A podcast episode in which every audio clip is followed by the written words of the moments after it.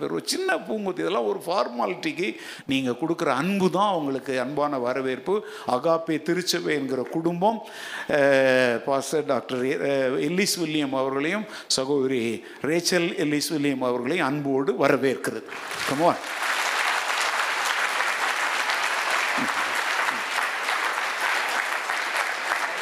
காடு ஸோ கத்துடைய தாசன் அவருடைய மனைவி ரெண்டு பேரும் சில வார்த்தைகள் நமக்கு வாழ்த்து சொல்லிட்டு கத்துடைய வார்த்தையை அவங்க பகிர்ந்து கொள்வோம். On because of of Calvary life city church Trichy உங்களை வாழ்த்துக்கிறோம் நானும் என்னுடைய மனைவி உங்கள் மத்தியில் நிற்பது மிக மிக சந்தோஷம். விசேஷமாக இங்கே நிற்கும்போது சொந்தக்காரங்க வீட்டில் நிற்கிற ஃபீலிங் கொடுத்துருக்குறீங்க. அந்த ஃபீல் அப்படியே இருக்குது நான் நேற்றிலிருந்து ஒரு போதகர் என்ற அதை மறந்துட்டேன். பாஸ்டர் ரூபன் அவர்களை பார்த்த பிறகு இன்னும் மாணவ பருவத்திலேயே இருக்கிறோம். நாங்கள் இருவருமே. அந்த உற்சாகம் உங்களுக்கே தெரியும்னு நினைக்கிறேன். அவர்கள் சொன்னது போல் இறையல் கல்லூரியிலே மூன்று குரூப்பாக இருப்பாங்க. வீட்டுக்கு அடங்காததெல்லாம் பைபிள் காலேஜ் போய் சீர்திருத்தத்துக்காக அனுப்பி வைப்பாங்க. ஒரு கும்பல் இருக்கும் அது ரவுடி கும்பலாக இருக்கும். அப்புறம் இன்னொரு குரூப் இருக்கும் வெறும் சிரிப்பு பேச்சு அரட்டை. அரட்டை அரங்கம். ஸோ நான் அந்த குரூப்பில் தான் இருந்தேன். சரியா? ரவுடி குரூப்பில் இல்லை. அரட்டை அரங்கம் குரூப்பில் இருந்தேன். அப்புறம் இன்னொரு குரூப்பு அநியாயத்துக்கு எப்போ பார்த்தாலும் ஜோம் பண்ணிகிட்டே இருப்பாங்க. எப்போ பார்த்தாலும் பைபிள் வாசிட்டே இருப்பாங்க. சோத்துறோம் சோத்துறோம் சோத்துறோன்னு பார்த்தாலே எங்களுக்கெல்லாம் வரும் ஆத்திரம். ஸோ உங்கள் பாஸ்ட் அந்த குரூப்பு ஏதாவது பொருந்துமா பாருங்க. ஆனால் காலகாலங்களில் ஆண்டவர் நான் அங்கே போய் தான் ரட்சிக்கப்பட்டேன். பைபிள் இன்ஸ்டியூட் போய் தான் ரட்சிக்கப்பட்டேன் அபிஷேகம் பெற்றேன். அவர் போகிறதுக்கு முன்னாடி அரட்டை அரங்கத்தில் இருந்தேன்.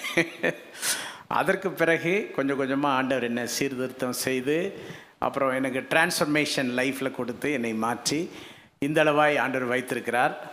ஒரே ஒரு திருத்தம் மட்டும் பாஸ்டர் சொன்னதில் உங்கள் ஊழியத்தை விட எங்கள் ஊழியம் கண்டிப்பாக பெருசு இல்லை. உங்கள் ஊழியம்தான் பெருசு. நான் பார்த்ததில் புரிஞ்சு கொண்டேன் அதனால் பாஸ்டர் ரூபன் அவர்களையும் அகாப்பே மினிஸ்ட்ரியும் ஆண்டவர் டாப் லெவலில் வச்சுருக்கிறாரு. ஸோ எனக்காக நீங்கள் சப்போர்ட் பண்ணி கை கை தட்டு கொடுங்க. ஸோ நாங்கள் அதை எப்படி சொல்லலாம் அப்படின்னா தேங்க்யூ எப்படி சொல்லலான்னா கொஞ்சம் நான் யோசிக்கிறேன். கொஞ்சம் நாங்கள் அகலமாக உழுதுட்டுருக்கிற மாதிரி யோசிக்கிறேன். பாஸ்ட் கொஞ்சம் ஆழமாக உழுது வேலை செய்கிறார் என்பது தெரிகிறது. அதனால் இன்றைக்கி மாலை காலை ஆராதனிலும் இந்த ஆராதனையிலுமே நிறைய லேர்ன் பண்ணக்கூடிய விஷயங்கள் நிறையா இருக்குது நானும் என்னுடைய மனைவியும் நிறையா லேர்ன் பண்ணுறோம் என் ஒய்ஃபும் உங்களுக்கு வாழ்த்து சொல்லுவாங்க. ஹலோ இந்த நாளிலே உங்களோடு இருப்பது எங்களுக்கு மிக மிக சந்தோஷம். திருச்சி கல்வாரி லைஃப் சிட்டி சர்ச்சில் நின்று எங்களோட வா அவங்களோட வாழ்த்துதலை உங்களுக்கு தெரியப்படுத்திக் கொள்கிறேன். உண்மையாகவே நீண்ட நாட்களுக்கு பிற்பாடு தான் இந்த கொரோனாவுக்கு பிற்பாடு தான் வெளியில் வந்து ஊழியம் செய்கிறோம்னு நினைக்கிறேன்.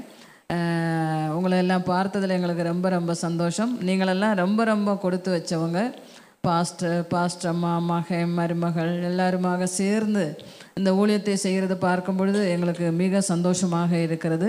அது மட்டுமல்ல எனக்கு உள்ளில் உள்ள ஒரு சந்தோஷம். எங்களோட மகனும் வந்து யூகேயில் போய் படிச்சுட்டு வந்தாங்க பைபிள் காலேஜில். இப்போ வெளிநாடு அதே போல் பாஸ்டர் மகன் அமெரிக்காவில் போய் படிச்சுட்டு வந்தாங்க. அதாவது நிறைய பிள்ளைகள் வெளிநாடுகளில் போய் படிச்சுட்டு வரும்போது உபதேசங்கள் எல்லாம் மாறி மாறி பல பிரச்சனைகளில் வருவாங்க. ஆனால் உண்மையாக உண்மையாக சொல்கிறேன் பாஸ்டரோட மகனும் சரி எங்களோட மகனும் சரி உபதேசத்திலும் எல்லாவற்றிலுமே மிக சரியாக நடந்து கொள்வது ஆண்டவருக்கு மிக சந்தோஷம். அதே போல் நீங்கள்லாம் கொடுத்து வச்சவங்க. ஹலோ லுய்யா கர்த்தர் தாமே உங்களை அதிகமாக ஆசீர்வதிப்பாராக என்று சொல்லி என்னோட வார்த்தைகளை நான் முடிக்கிறேன். என்னுடைய ஊழியத்தில் என்னுடைய மனைவி மிக ஆசீர்வாதமானவர்கள். பாஸ்டர் சொன்னது போல் அவங்க நர்ஸு அவங்களோட வாழ்கிறது கொஞ்சம் கஷ்டம். ரொம்ப கஷ்டம். ஏன்னா உங்களுக்கு தெரியும் தானே நர்ஸ் ரொம்ப ஸ்ட்ரிக்டாக இருப்பாங்க. வீடு ரொம்ப சுத்தமாக வச்சுருப்பாங்க. நான் எடுக்கிறத எடுத்த இடத்துல வைக்க மாட்டேன். மாற்றி மாற்றி வச்சுட்டு போயிடுவேன். அப்போ உடனே உடனே கரெக்ட் பண்ணுவாங்க. அதை அப்படி வைக்கக்கூடாது இப்படி வைக்கக்கூடாதுன்னு. அதே போல் நர்ஸ்ன்றனால அது சாப்பிடக்கூடாது இது சாப்பிடக்கூடாது அது தொடக்கூடாது இது தொடக்கூடாது. ஸோ அந்த விஷயத்தில் கொஞ்சம் கஷ்டப்படுறேன். எனக்காக உங்கள் ஜெபம் தேவை. ஸோ இன்று நேற்று உங்கள் ஹோமுக்கு போயிருந்தேன் பிள்ளைகளை பார்த்தேன். என் வயசு என்னன்னு கேட்டாங்க. அவங்களையே கேட்டோம். நீங்களே சொல்லுங்கன்னு. அவங்க 52 ரெண்டு வயசுன்னு என் வயசை குறைச்சி என்னை நல்லா அப்ரிஷியேட் பண்ணாங்க. ஸோ அவ்வளவு என்னை குறைச்ச வயதாக மதிப்பிடுவதற்கு காரணமும் இவங்க தான். முதல்ல ஆண்டவர் கிருப. ரெண்டாவது இவங்க ரொம்ப ஸ்ட்ரிக்டாக என்னை கவனிச்சுக்குவாங்க? இவங்க இல்லாத நேரம் பார்த்து எது வேணாலும் சாப்பிட்டுக்குவேன். இவங்கள பார்க்குற போது நல்ல பிள்ளை மாதிரி இருந்துக்குவேன். ஸோ அந்த மாதிரி நல்ல ஒரு மனைவியை ஆண்டவர் தந்திருக்கிறார். நல்லா கவனிச்சுக்குவாங்க. சான்ஸே கிடையாது. இப்படி ஒரு பெண்மணியை கத்தர் எனக்கு தந்தது மிகப்பெரிய ஆசீர்வாதம். தேங்க்யூ வெரி மச் பாஸ்டம்மா ஓகே தொடரலாமா? Okay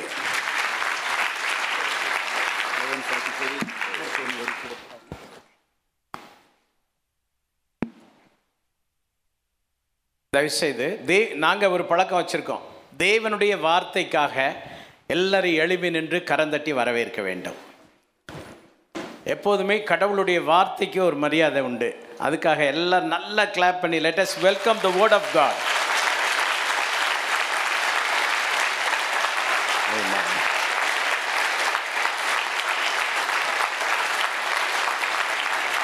Amen. Amen. ஒரு வசனத்தை நின்ற வண்ணமாக வாசிக்கலாம். பரிசுத்த மத்தையு என்பவர் எழுதின நற்செய்தி நூல். இருபத்தி எட்டாம் அதிகாரம்.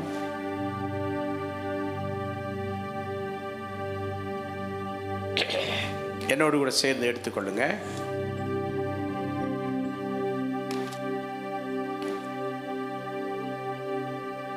இருபத்தி எட்டு எடுத்துட்டீங்களா? ஓகே. நான் வாசிக்கிறேன் என்னோடு கூட சேர்ந்து நீங்கள் கேட்கலாம். பதினெட்டிலிருந்து அப்பொழுது இயேசு சமீபத்தில் வந்து அவர்களை நோக்கி வானத்திலும் பூமியிலும் சகல அதிகாரம் என கொடுக்கப்பட்டிருக்கிறது? ஆகையால் நீங்கள் புறப்பட்டு போய் சகல ஜாதிகளை சீஷராக்கி பிதா குமாரன் பரிசுத்தாவின் நாமத்திலே அவர்களுக்கு ஞானஸ்தானம் கொடுத்து நான் உங்களுக்கு கட்டளையிட்ட யாவையும் அவர்கள் கைக்கொள்ளும்படி அவர்களுக்கு உபதேசம் பண்ணுங்கள். இதோ உலகத்தின் முடிவு பரியந்தம் சகல நாட்களிலும் நான் உங்களுடனே கூட இருக்கிறேன் என்றார். ஆமேன். கண்களை மூடி ஜெபிப்போம். யாராயில் ஒருவர் கர்த்தருடைய வார்த்தைக்காக ஜெபிங்க.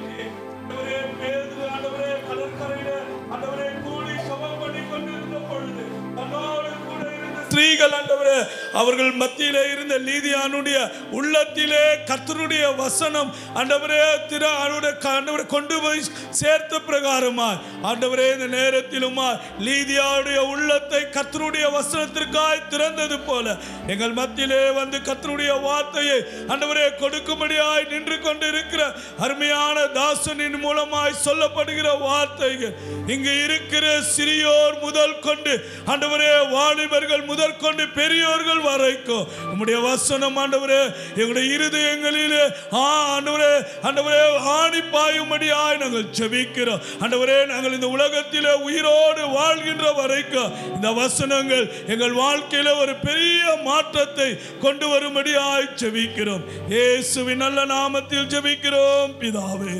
Amen thank you please be seated கர்த்தரும் அருமை ரட்சருமாய் இயேசு கிறிஸ்துவின் நாமத்திலே யாவரை அன்போடு வாழ்த்துகிறேன். த்ரூ ஆன்லைன் ஆண்டவரின் வார்த்தையை கேட்கிற ஒவ்வொருவரையும் தேவன் அபரிதமாய் ஆசிர்வதிப்பாராக. மத்திய நற்செய்தியாளர் இருபத்தி எட்டாம் அதிகாரம் பதினெட்டிலிருந்து கடைசி பகுதியிலே சொன்ன வசனங்களை வாசிக்க கேட்டோம். அந்த பேசேஜ் எதை காட்டுகிறது என்றால் it speaks about great commission இயேசுவனுடைய இறுதி கட்டளை பெருங்கட்டளை குறித்து நாம் பார்க்கின்றோம். அந்த கட்டளையினுடைய சாராம்சம் அது ஒரு உயில் போல. It it is just like a will எப்படி ஒரு தகப்பன் தன்னுடைய பிள்ளைகளுக்கு சொத்தை குறித்து உயில் எழுதி வைக்கிறாரோ இறுதி காரியங்களை குறித்து உயில் எழுதி வைக்கிறாரோ அதே போல கடைசியாக ஒரு உயிலாக சொன்னார். திருச்சபைக்கு அதை கட்டளையாக கொடுத்தார். It is not option but it is a command of Jesus to the New Testament church ஆக இதை நாம் எப்படி எடுத்துக்கொள்ள வேண்டும் என்றால் அது நம்முடைய வாழ்க்கையில் ஒரு சுவாச காற்றாக நாம் எடுத்துக்கொள்ள வேண்டும். சுவாச மூச்சாக எடுத்துக்கொள்ள வேண்டும். இயேசு கிறிஸ்துவனுடைய இந்த சீஷத்துவ போதனை என்று சொல்லுவது அது இன்னும் கூட அதை முக்கியப்படுத்தி சொல்லும்போது it is heart beat of Jesus இயேசுவினுடைய இதய துடிப்பு. ஜான் அப்பாஸ்டல் ஜானை போல ஜீசஸுடைய இதயத்தில் தலை வைத்து படுத்தால் ஒரு சத்தம் கேட்கும் make disciple make disciple make disciple அப்படின்ற சத்தம் மட்டும்தான் கேட்கும். So it is a heart beat of Jesus ஆகவே புதிய ஏற்பாட்டு திருச்சபை இந்த நாட்களிலே இயேசுனுடைய பெருங்கட்டளையை நிறைவேற்ற வேண்டும். இந்த கிரேட் கமிஷன் என்ற இந்த வார்த்தையினுடைய அந்த ஒட்டுமொத்த விஷயத்திலிருந்து தான் த வேர்ட் மிஷன் என்பது வருகிறது என்பதை நம்மால் யூகிக்க முடியும் புரிந்து கொள்ள முடியும். மிஷன் என்று சொல்லும்போது ஒரு குறிப்பிட்ட நபருக்கோ ஒரு குறிப்பிட்ட குழுவிற்கோ கொடுக்கப்படுகிற ஒரு அசைன்மெண்ட் அதுதான் டிக்ஷனரி அர்த்தம். அப்படி சொல்லும்போது இந்த கிரேட் கமிஷன் இது திருச்சபைக்கு தேவன் கொடுத்த ஒரு குறிப்பிட்ட அசைன்மெண்ட் இயேசு கிறிஸ்து வருவதற்கு முன்பதாக நாம் செய்ய வேண்டிய வேலை. அப்படி என்றால் நிறைய விஷயங்கள் இதில் நாம் கற்றுக்கொள்ள துரிதமாக ஓடி கற்றுக்கொள்ள கடமைப்படுகிறோம் இந்த நாளில். சீஷத்துவம் டிசைபிள்ஷிப் சீஷன் டிசைபிள் இது ரெண்டையும் முதலாவது நாம் புரிந்து கொள்ள வேண்டும். முதலாவது டிசைபிள்ஷிப் என்று நாம் சொல்லும் பொழுது அது என்ன என்றால் the system of guru and shishya is called discipleship ஒரு குரு அந்த குருவுக்கு ஒரு சீஷன் அவர்கள் அவர்களுடைய வாழ்க்கை முறை அவர்கள் கற்றுக்கொள்ளுகிற முறை அதுக்குள்ளே இருக்கிற அந்த சிஸ்டம் அதற்கு பெயர் தான் டிசைபிள்ஷிப் இந்தியாவிலே அழகாக இதை புரிந்து கொள்ள முடியும் அயல் நாடுகளை விட. ஏனென்றால் இந்தியாவில் தான் நிறையா குரு தோன்றியிருக்கிறாங்க பல ரிலீஜியனில் இந்தியாவில் தான் நிறையா சீஷர்கள் தோன்றியிருக்கிறாங்க. ஸோ அதற்குள்ளே உதாரணம் காட்டி கொண்டு போக நான் விரும்பவில்லை. அது உங்களுடைய புரிந்து கொள்ளுதலிலே ஏற்கனவே அமைந்திருக்கிற ஒரு விஷயம். ஆகவே உங்களுக்கு அது நன்றாய் தெரியும். But Christian discipleship is totally different நமக்கு ஜீசஸ் தான் குரு நாம் எல்லாருமே சீஷர்கள். நல்ல ஒரு ஆமீன் சொல்லலாமா ஓகே அப்போ சிலர் பதினொன்று இருபத்தி ஆறு இவ்விதமாய் சொல்லுகிறது யாராயிலும் ஒருவர். ஆக்ஸ் லெவன் டுவெண்ட்டி சிக்ஸ் அவர்கள் ஒரு வருஷ காலமாய் சபையோடே கூடியிருந்து அநேக ஜனங்களுக்கு உபதேசம் பண்ணினார்கள். முதல் முதல் அந்தியோக்கியாவிலே சீஷர்களுக்கு கிறிஸ்தவர்கள் என்கிற பெயர் வழங்கிற்று. ஸோ இந்த வசனம் நமக்கு ஒன்றை சுட்டி காட்டுகிறது கோழியிலிருந்து முட்டை வந்ததா? முட்டையிலிருந்து கோழி வந்ததா? இதற்கு எப்படி பதில் சொல்வதற்கு நாம் சிந்திக்கிறோமோ அது போல தான் முதல் முதல்ல கிறிஸ்தவர்களா? அல்லது முதல் முதல்ல சீஷர்களா? இங்கே வசனம் சொல்லுகிறது முதல் முதல்ல சீஷர்களாக இருந்தார்கள் பாருங்க தான் கிறிஸ்தவர்கள் என்றே அழைத்தார்களாம். அப்போ ஃபஸ்ட்டு இந்த வசனத்தின்படி ஃபஸ்ட்டு யார்? சீஷர்கள் அப்புறம்தான் கிறிஸ்தவர்கள். யாரையாயிலும் நாம் கிறிஸ்தவர்கள் என்று சொல்ல வேண்டும் என்றால் த பேசிக் குவாலிஃபிகேஷன் என்னவா இருக்கணும்னா அவங்க they must be a disciple of Jesus Christ இயேசுனுடைய சீஷனாக இருக்க வேண்டும் என்பதுதான் அடிப்படையான ஒரு தத்துவமாக இருக்கிறது. அப்படி என்றால் சீஷன் ஆகாதவன் யார் இல்லை? கிறிஸ்தவனே அல்ல. இப்போ வேலை தலைகீழாக இருக்குது இப்போ எல்லாரையும் சர்ச்சுக்குள்ளே கொண்டு வந்து போட்டுட்டு ஒவ்வொரு ஆளாக சீஷன் ஆகிறதுக்கு இந்த தலைகீழான வேலைகள் நடக்குது. ஸோ ஆதி காலங்களில் அப்படி இல்லை. சீஷனாக இருந்தவனே கிறிஸ்தவன். இப்போ நீ வா நீ கிறிஸ்தவன் ஆயிரு. நீ வ- ஞானஸ்நானம் எடுத்துகிட்டு உள்ளே வந்துரு. அதுக்கு பிறகு உன்னைய கொஞ்சம் கொஞ்சமாக என்ன பண்ணுறோம் சீஷராக்குறோன்னு சபைகளில் வேலை தலைகீழாக நடக்கு. திருப்பதியில் என்ன செய்வாங்களாம்? கேள்விப்பட்டிருக்கேன் போனதில்லை. அந்த மொட்டை அடிக்க போகிற இடத்துல அவங்க என்ன பண்ணுவாங்களாம்? அந்த சலூன் வேலை செய்கிறவங்க ஒவ்வொரு ஆளாக கூப்பிட்டு ரிசர்வ் பண்ணுறதுக்கு அடையாளமாக கொஞ்சம் கொஞ்சம் வட்ட வட்டமாக எடுத்து வரிசையாக உட்கார வச்சுருவாங்களாம். ஒரு ஒரு ஆளாக அவங்க வந்து முடிவெட்டி அதை ஷேவ் பண்ணுற வரைக்கும் அவங்க காத்திருக்க வேண்டும். ஸோ அப்படி தான் வச்சுருப்பாங்களாம். இன்றைக்கி நிறைய சபைகளில் அது மாதிரி தான் டிசைப்பிள்ஷிப்குள்ளே லீட் பண்ணாமல் ரிசர்வ் பண்ணுறதுக்காக ஞானஸ்நானம் கொடுத்து உள்ளே கொண்டு வந்து அமிக்கி உட்கார வச்சுட்டு அப்புறம் கொஞ்சம் கொஞ்சமாக வேலை செய்கிறாங்க. ஆனால் ஆதி சபையில் அப்படி இல்லை. ஆதி சபையில் முதல்ல சீஷர்களாய் மாற்றினார்கள் என்று பார்க்கிறோம். இங்கே நம்ம கவனிக்கணும். கிறிஸ்துவுக்குள்ளே வந்திருக்கிற யாரும் முதல்ல சீஷனாக டாக்டர் பில்லிகிராம் பிரசங்கம் செய்யும்போது இங்கே நம்ம ஊருக்காரங்க சுவிசேஷகர்கள் பிரசங்கம் செய்கிற மாதிரி செய்ய மாட்டார். இங்கே என்னன்னா அப்படியே பேசிகிட்டே இருந்து கை கால் வலி முட்டு வலி இடுப்பு வலி அவங்கெல்லாம் கை தூக்குங்க. அப்படியே இயேசுவை ஏற்றுக்கொண்டா அதுக்கு சேர்த்து கை தூக்குங்க. அப்படின்னு ஒட்டு மொத்தமாக ஒரு கலக்கி ஹோட்டலில் கலக்கி ஆம்லெட்டுன்னு சொல்கிறாங்க கேள்விப்பட்டிருக்கீங்களா என்ன தெரியல. அதுபோல் ஒரு கலக்கு கலக்கி காஸ்பல் சொல்கிறாங்க பிலிகிரகம் அப்படி சொல்ல மாட்டார். நீ பாவி என்பதை உணர்கிறாயா? நீ பாவத்திற்கு உன் பாவத்திற்கு இயேசுதான் மறித்தார் என்பதை நீ நம்புகிறாயா? உன் பாவம் தீர இயேசுவிட மன்னிப்பு கேட்க நீ ஆயத்தமாய் விட்டாயா? இயேசுவின் சிலுவையை தூக்கிக்கொண்டு சீஷனாக இருக்க பின்வர விரும்புகிறாயா? அப்படிப்பட்ட மட்டும் கைதூக்கு வா வேகமா ரன் ஃபாஸ்ட் அப்படிம்பாரு. லட்சோப லட்ச மக்கள் ஓடி வருவாங்க. கலப்படம் இல்லாத சுத்த சுவிசேஷத்தை சொன்ன தெய்வ மனிதனாக அவர் இருந்தார். ஸோ அப்படி தான் இந்த காலங்கள் எல்லாம் வேற மாதிரி போயிட்டு இருக்கு இதெல்லாம் நம்ம எச்சரிக்கையாய் மனதிலே வைத்துக்கொள்ள வேண்டும். ஓகே புதிய ஏற்பாட்டிலே நாம் வாசிக்கின்றோம். நிறைய இடங்கள்ல சீஷன் என்ற வார்த்தை வருது. வேகமாக. அப்போ சொல்ல ஒன்பது முப்பத்தி ஆறு அப்போ சொல்ல ஒன்பது பத்து. ஆளுக்கு ஒரு வசனம் எடுத்துங்க. அப்போ சொல் பதினாறு ஒன்று வாசிங்க பார்ப்போம். தமஸ்குவிலே அனனியா என்னும் பேருள்ள ஒரு சீஷன் இருந்தான். அவனுக்கு கர்த்தர் தரிசனமாகி ஓகே ஒரு சீஷன் இருந்தான். ஓகே அடுத்த வசனத்துக்கு போயிடுங்க. அப்போ சார் ஒன்பது பத்து. முப்பத்தி ஆறு ஆ ஒன்பது முப்பத்தி ஆறு யோப்பா பட்டணத்தில் ஆ. கிரேக்கு பாஷையிலே ஆ. தொற்கால் என்று அர்த்தம் கொள்ளும் ஆ. தபித்தாள் என்னும் பேருடைய ஒரு சீஷி இருந்தாள். ஆமா சகோதரிகளே உங்களுக்கு சீஷி. சீஷர்கள் சீஷர்கள் சீஷர்கள் என்று பெரும்பான்மையாய் வர்றதுனால இயேசு நம்மளை கைவிட்டுட்டாரோன்னு நினைக்க வேண்டாம். உங்களுக்கு வேதத்தில் இடம் இருக்கு. யார் இருந்திருக்காங்க? நீங்களாம் யாரு? சீஷி. சத்தமா சொல்லுங்க. சீஷிகள் உங்களை பற்றியும் வேதம் சொல்லுகிறது. அடுத்த வசனத்தை வாசிடுங்களேன் அதன் பின்பு பதினாறு ஒன்று அவன் தெர்பைக்கும் ஸ்திராவுக்கும் போனான். அங்கே தீமோத்தேயு என்னப்பட்ட ஒரு சீஷன் இருந்தான். இவர் யார் தெரியுமா? தீமத்தை இளம் சீஷன். யங் டிசைபிள் இருந்திருக்கிறாரு. அப்புறம் வாசிங்க இருபத்தி ஒன்று பதினாறு அப்போஸ்தலர். பத்தொன்பது ஒன்று இருபத்தி ஒன்று பதினாறு பத்தொன்பது ஒன்று ம் வாசிருங்க மைக்கிலேயே வாசிருங்க சிஷேரியா பட்டணத்திலுள்ள சீஷரில். சிலர் எங்களுடனே கூட வந்ததும் சில சீஷர்கள் என்று பார்க்கிறோம் ரைட் அப்போ சார் இருபத்தி ஒன்று பதினாறு? ஆ வாசிருங்க அவன் சம்ம இருபத்தி ஒன்று பதினாறா? ஆமா வாசிங்க. சிஷேரியா பட்டணத்திலுள்ள சீஷரில் ஆ. சிலர் எங்களுடனே கூட வந்ததும் அன்றி ஆ. சீப்புருதியாவான மினசோன் என்னும் ஒரு பழைய ஓகே சீஷனிடத்திலே ஓகே இதான் நான் எதிர்பார்த்தேன். பழைய சீசன் பழைய சீசன் அப்படின்னா எக்ஸ்பீரியன்ஸ்டு சீசன் அவர் ரொம்ப எக்ஸ்பீரியன்ஸ்டு டிசைபிள் நல்ல அனுபவம் உள்ள. ஸோ இவ்வளவு வசனங்களும் சீஷர் சீஷர் சீஷர் என்ற வார்த்தைகள் வருகிறதை பார்க்கிறோம். இதெல்லாம் குறிச்சு இதுக்குள்ளே என்ன இருக்குன்றத நீங்கள் தனிப்பட்ட முறையிலே வாசித்து புரிந்து கொள்ள வேண்டும். ஓகே மற்ற இருபத்தி எட்டு பத்தொன்பதில் மறுபடியும் நாம் வருகிறோம். மற்ற இருபத்தி எட்டு பத்தொன்பதிலே. ஆகையால் நீங்கள் புறப்பட்டு போய் சகல ஜாதிகளையும் ஸோ இது இங்கே பாருங்க போட்டிங்களா வசனம்? சகல ஜாதிகளையும் அங்கே அந்த சகல அண்டர்லைன் பண்ணுங்க.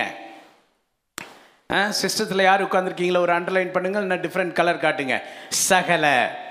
ஓகேயா எல்லாரும் சொல்லுங்க. என்னங்க இப்படி பேசுறீங்க? நல்லா நீங்கள் எப்படி சொல்கிறீங்க நான் வந்து என் சொந்தக்காரன் மட்டும்தான் நினைக்கிறேன். நீங்கள் என்ன இப்படி பேசுகிறீங்க சகல அது சரியாது. சார் நமக்கு அது ஒத்து வருமா? இல்லை எனக்கு என்ன தெரியுமா? என் சொந்தக்காரன் என் உறவுக்காரன் என் ஊருக்காரன். ஆனால் ஆண்டவருடைய இதய துடிப்பு என்ன? சகல. அப்போது தமிழில் வந்து சகல ஜாதின்ற வார்த்தை வருது. இங்கிலீஷில் ஆல் நேஷன்ஸ் ஸோ என்ன குறிக்கிறாரு? சகல தேசத்து மக்களையும் ஆண்டவர் நேசிக்கிறார். He created every one on the earth உலகத்தில் உள்ள எல்லாரையும் படித்தது யாரு? அவர்தான். பெற்றவங்களுக்கு தான் பிள்ளையோட அருமை தெரியும். ஸோ பிள்ளைகளை இந்த மனுக்குலத்தை படைக்காதவன் எல்லாரையும் பிரித்து வச்சிருக்கான் படைச்சவர் எல்லாரையும் ஒன்றா தான் பார்க்குறாரு. ஸோ நம்முடைய ஆண்டவர் ஒருவர் தான் சிருஷ்டிகர்த்தா. நல்ல ஒரு கிளாப் நல்ல ஒரு clap எழுப்புங்க. He is the only creator of whole universe அகிலாண்டத்திற்கும் அவர் ஒருவரே சிருஷ்டிகர்த்தா. லவ்ஸ் எவ்ரி ஒன் எல்லாரையும் நேசிக்கிறாரியா? இதில் நிறைய பேரியர்ஸ் எல்லாம் உடையும். இப்போ நாம் வந்து இந்தியாவை ரொம்ப நேசிக்கிறோம். நான்லாம் ரொம்ப இந்தியாவை நேசிக்கிறேன். அநியாயத்துக்கு இந்தியானா அப்படி எனக்கு கண்ணில் கண்ணீர் வந்துடும் என்னையெல்லாம் நீங்கள் ஏமாற்றணும்னா இந்தியாவை பற்றி எதாவது சொன்னீங்கன்னா ஏமாத்திடலாம்.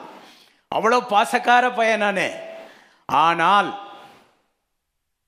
சத்தியத்திற்குள்ளே வரும்பொழுது இந்தியாவையும் தாண்டி நான் பாகிஸ்தானையும் நேசிச்சு ஆகணுன்ற கட்டாயத்தில் இருக்கிறேன். ஏன்னா ஆண்டவர் படைத்த மக்கள் எங்கே இருக்காங்க? பாகிஸ்தானில். நான் அமெரிக்கா போயிருந்த போது ஒரு பெரிய ஹோட்டல் ஒரு ஃபேமஸான ஹோட்டலில் தங்கியிருந்தேன். உட்காந்து பேசிகிட்டு இருந்தபோது பாகிஸ்தான்லேருந்து ஒரு பாஸ்டர் வந்திருந்தார். நானும் அவரும் லாபியில் உட்காந்து பேசிகிட்டு இருந்தோம் அந்த கான்ஃபரன்ஸ்க்கு வந்த கெஸ்ட் எல்லாம் கொஞ்சம் புறப்பட்டு போனவங்க நின்று இப்படியே பார்த்துட்டு சிரிச்சாங்க. அவங்க அதில் ஒருத்தர் சொல்கிறாரு வா இந்தியா அண்ட் பாகிஸ்தான். சொல்லிட்டு பயங்கரமாக சிரிச்சாங்க. இந்தியாவும் பாகிஸ்தானும் சமாதானமாக பேசிகிட்டு இருக்கான். ஆமாம் உண்மைதான். நான் என்ன சொல்ல வர்றேன்னா இந்த சகல என்ற வார்த்தைக்கு அவ்வளோ பவர் இருக்குங்க. அதனால் நம்ம இந்த பெங்களூரில் இருக்கிறோம். பெங்களூர் கல்ச்சர் டிஃப்ரெண்ட்டான கல்ச்சர் ஏன்னா எல்லா ஊருக்காரனையும் பெங்களூரில் பார்க்கலாம். எல்லா ஊரும் அதனால் இந்த சபையில் எனக்கு ஒரு ஸ்பெஷல் மேட்ரு புரியுது என்னென்னா எல்லாரையும் நேசிக்கிற சபை இந்த சபை. நல்ல ஒரு ஆமைன்னு சொல்லுங்கள் நல்லா அந்த சொல்லுவாங்க டீ கடையில் அன்னை ஒரு டீ.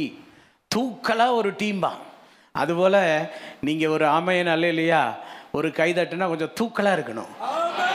ஆ நல்ல தூக்கலாக ஒரு ஆமைன்னு சொல்லுங்க. நைஸ் நைஸ் சகலர் எல்லாரையும் நேசிக்கணுங்க. நம்ம பாஷையோ நம்ம பாஷை இல்லையோ? நான் கொரியாவில் இருந்தபோது அந்த ஒரு ஒரு ஸ்பானிஷ் ஸ்பானிஷ் மேன் ஒருத்தர் ஸ்பானிஷ் கண்ட்ரிலேருந்து வந்திருந்தார். அவருக்கு இங்கிலீஷே தெரியாது. என்னோட பேசவே மாட்டார். ஆனால் எல்லாரையும் விட்டு என்கிட்ட தான் பாசமாக இருப்பார். எங்கே போனாலும் என் பின்னாடியே வருவார். நாங்கள் பேச்செல்லாம் சைகையில் தான் ஆக்ஷன் பண்ணி தான் எங்கே போகிற என்னன்னு. அப்போ நான் சொன்னேன் இந்தியன் ரெஸ்டாரண்ட்டுக்கு போகிறேன்னு நானும் வரேன்னு சாப்பிட வந்துட்டார். நான் முடிஞ்சு ஒன் மந்த் முடிஞ்சு கொரியாவிலேருந்து வரும்போது என்னை கட்டி பிடிச்சிட்டு அழுகிறாரு. ஆனால் பாஷையே இல்லை. பார்த்தீங்களா எல்லாருக்குள்ளேயும் அன்பு இருக்குது பார்த்தீங்களா ஹalleluya ஒரு நாள் கூட என்கிட்ட அவர் ஒரு வார்த்தை கூட பேசவே இல்லை. இங்கிலீஷே தெரியாத ஆள். ஸ்பானிஷ் மட்டும்தான் தெரியும். அப்போ நான் உலகத்தில் பாஷைக்கு அப்பாற்பட்ட நிலையிலே அன்பு கூற ஆண்டவர் விரும்புகிறார். சகல ஸோ சகல ஜாதிகளையும் ஆல் நேஷன் சகல மக்களையும் நம்ம என்ன செய்யணுமா இந்த இந்த வசனத்தில் முக்கியமான ஒரு விஷயம் அழுத்தமாக சொல்லப்படுறது. இங்கே நிறைய வார்த்தை வருது. சீஷராக்கி அப்புறம் என்ன என்ன வருது? ஞானஸ்தானம் சீஷராக்கி வருது. ஞானஸ்தானம் வருது. வேற என்ன வருது? அவர்களுக்கு உபதேசம் ஆமாம் முதல்ல என்ன பண்ணுங்க. புறப்பட்டு போய் சகல ஜாதிகளையும் ஆமாம் எல்லாருக்கும் சுவிசேஷன் சொல்கிறது வருது. சீஷராக்குதல் வருது. அப்புறம் ஞானஸ்தானம் கொடுக்கறது வருது. இப்படி இவ்வ- இவ்வளோ மேட்ரு உள்ளே வருது. இதில் ஆளாள் கொண்டு வந்து எடுத்துகிட்டு நிற்பாங்க அதில் பென்டிகாஸ்டல் பீப்புள் இருக்காங்களே எல்லாத்துலேயும் ரொம்ப ஆவியில் நிறைஞ்சு ஆவியில் நிறைஞ்சு உண்மையான உருப்படியான சத்தியங்கள் புரியறதில்ல. எது எடுத்தாலும் அவங்க மனசுக்கு தோன்றுனது எல்லாம் உபதேசமாக்க பார்ப்பாங்க. அப்படி இல்லை இந்த வசனத்தில் தெள்ளந்தெளிவாக என்ன ஆண்டவர் சொல்ல வர்றாருன்னா சீஷத்துவத்தை தான் எம்ஃபசைஸ் பண்ணுறார் நம்ம என்ன செய்யணுமா? சீஷனாக மாற வேண்டும். அப்போது முதலாவது சகல ஜாதி இரண்டாவது சீஷராக்குவது. யாரை? சகலரையும் சீஷராக்குவது. ஏன் தெரியுமா? ஆண்டவருடைய அன்பு எல்லார் மேலும் இருக்கிறது. இயேசு அனைவரையும் நேசிக்கிறார். பாகுபாடு பார்க்கும் கடவுள் அல்ல நம்முடைய கடவுள். நல்ல ஒரு ஆமேன் சொல்லாமா அவர் பாகுபாடே பார்க்கறதில்ல. பக்கத்தில் உள்ள சிஸ்டர்ஸ் பார்த்து சொல்லுங்க. அக்கானா அக்கா தங்கச்சினா தங்கச்சி. இல்லை ஊர்க்காரங்க மாதிரி பேசுனா யாக்கோ அப்படின்னு கூட நீங்கள் சொல்லலாம். ஏக்கா ஆண்டவர் பாகுபாடு பார்க்காதவர். சொல்லுங்கள் அண்ணே ஆண்டவர் என்ன செய்ய மாட்டாருண்ணே? அப்படின்னா என்ன சொல்கிறீங்க நாமளும் அதை செய்யக்கூடாது. கலர் பாகுபாடு வேண்டாம். ஆமேன். உயரம் பாகுபாடு வேண்டாம். நீங்கள் உயரம்லாம் பாகுபாடு பண்ணிட்டீங்கன்னு வைங்க. நான்லாம் ரொம்ப பாதிக்கப்பட்டுருவேன் நம்ம உயரத்துக்கு. அதனால் பாகுபாடு பார்க்க வேண்டாம். பணம் பாகுபாடு வேண்டாம். படிப்பு பாகுபாடு வேண்டாம். எதுலேயுமே என்ன செய்ய வேண்டாம்? பாகுபாடு வேண்டாம். இந்த அன்பு இருந்தாலே அதுக்கு பேர் தான் சபை. ஏன்னா அப்படியே ஹார்ட் ஆஃப் ஜீசஸ் அப்படியே இருக்குல்ல. ஆண்டவர் யாரும் என்ன செய்கிறதில்ல பாகுபாடு பார்க்கல. ஐ தேங்க் காட் உங்கள் பாஸ்டருக்கு அவர் பிறந்து வளர்ந்து இன்னைக்கு இருக்கிற இடம் அவர் ட்ராவல் பண்ணி ஆண்டவர் அவர் என்னமோ என்ன நினைக்க சித்தமானாரோ தெரில வித்தியாசமாக உருவாக்கி இருக்கிறாரு பாஸ்டர் ரூபன் சத்யராஜால இப்படி இருக்க முடியுமான்னு யோசிக்கக்கூடிய அளவில் அவர் லைஃப்பில் அவ்வளோ மிகப்பெரிய மாற்றத்தை ஏற்படுத்தி இந்த சபையை ஒரு முன்மாதிரியான சபையாய் நிறுத்துவதற்கு உயிரை கொடுத்து வேலை செய்கிறார் இவ்வளவெல்லாம் பாடுபடணுமான்னு நானும் யோசிக்கிறேன். எல்லோரும் மாதிரி நாமளும் எல்லாம் எட்டு மணி நேரம் தூங்கினா நம்ம ஒரு பன்னெண்டு மணி நேரம் தூங்கினோம்னா இன்னும் பத்து வருஷம் நல்லா இருப்போம். ஆனால் இன்னும் தூங்காமல் ஓடிட்டுருக்குறோம் ப்ரைஸ் லார்ட் ஆமாங்க. எல்லாரை விட நல்லா தூங்கி எழும்பி சாப்பிட்டு ஃபோன்லேயே எல்லாத்தையும் பேசி முடிச்சிடலான்னு நான் நினைக்கிறேன். நீங்கள் என்ன நினைக்கிறீங்க? ஆனால் நேரம் பாலா பாராம காலம் பாராம வயது பார்க்காம சரீர சுகவீனம் பலவீனத்தை பார்க்காம ஆண்டவருக்காக இந்த தேவனுடைய மனிதன் உயிரை கொடுத்து ஓடுறத பார்த்தா ஒரு பெரிய சவால் ஒரு பெரிய சேலஞ்சு மிகப்பெரிய சேலஞ்ச் பண்ணிட்டு இருக்காருங்க இப்போ நீங்கள் எல்லாம் பாக்கியவான்கள். ஆண்டவருக்கு தினந்தோறும் தோத்திரம் சொல்லணும். ஒரு வரியால் ஆண்டவரே தேங்க்யூ ஃபார் மை பாஸ்டர் அப்படின்னு ஒரு வரியால் சொன்னீங்கன்னா ரொம்ப நல்லா இருப்பீங்க. ஹalleluya நிறையா வருது எனக்கு ஆனால் இப்போ எனக்கு டைம் இல்லை. Okay the great commission is not simply preaching gospel here and there but making disciple great கமிஷன்னா நிறைய பேர் என்ன நினைக்கிறாங்கன்னா நான் அங்கே போனேன் காஸ்பலை சொன்னேன் இங்கே போனேன் காஸ்பலை சொன்னேன் அங்கே போனேன் நற்செய்தியை சொன்னேன். என்னன்னா ஹெலிகாப்டரில் விதை விதைக்கிற மாதிரி எங்கெங்கேயோ விதை விதைச்சிட்டேன்னு திருப்திப்படாதீங்க. மேக்கிங் டிசைபிள் தான். சீஷனை உருவாக்கணும். அதாவது அரை ஏக்கர் நிலம்னாலும் அந்த அரை ஏக்கர் நிலத்துக்கு தினம் போ. விதைய போடு. தண்ணீர் ஊற்று. தினம் கண்காணி. அங்கே களைகள் இருந்தால் பிடிங்கி போடு. உரம் போடணுன்னா போடு. அந்த அரை ஏக்கர் நிலத்தில் கவனம் செலுத்தி நல்ல விளைச்சல் எடு. தட் இஸ் டிசைபிள்ஷிப் ஒரு நாலு நண்பர் இருந்தால் அந்த நாலு நண்பரை பாரு. வாரத்தில் ரெண்டு முறையாவது நேரம் செலவு பண்ணு. தொலைபேசியில் இடையில் பேசு. அவங்களோட கொஞ்சம் நேரத்தை செலவு பண்ணு. அவங்கள ஆண்டவருக்குள்ளே கொண்டுட்டு வா. அவங்கள ஆண்டவருக்காக வைராக்கியமான பூர்ச்சேவர்களாக நிறுத்து. அதுதான் சீஷத்துவம். புரிந்து கொண்டவன் தான் புரிய வைப்பான். விளங்கி கொண்டவன் தான் விளக் விளக்கி சொல்லுவான். அறிந்து கொண்டவன் தான் அறிவிப்பான். ஆமென். எவன் ஒருவன் காரியங்களை விளங்கி செய்கிறானோ அவனால் தான் விளக்க முடியும். அப்போ சீஷத்துவன் சு- சீஷத்துவம் என்று சொன்னால் சீஷன் ஆக்குதல் என்று சொன்னால் unless you become a disciple நீ ஒரு சீஷன் ஆகாமல் அப்புறம் யாரை என்ன செய்ய முடியும்? இப்போ இந்த டிசைபிள்ஷிப் எங்கெல்லாம் கொண்டு போக வேண்டியது இருக்குது தெரியுமா? நிறைய பாஸ்டர்ஸ்ன்னு சொல்கிறாங்க இந்த காலத்தில். பாஸ்டர்ஸே டிசைபிள் ஆகாமல் பாஸ்டரானால் மறுபடியும் அவர் டிசைபிள் ஆகணுன்றேன் ஏன்னா டிசைபிள் ஆகாத ஒரு பாஸ்டர் டிசைப்பிளை உருவாக்க முடியாது.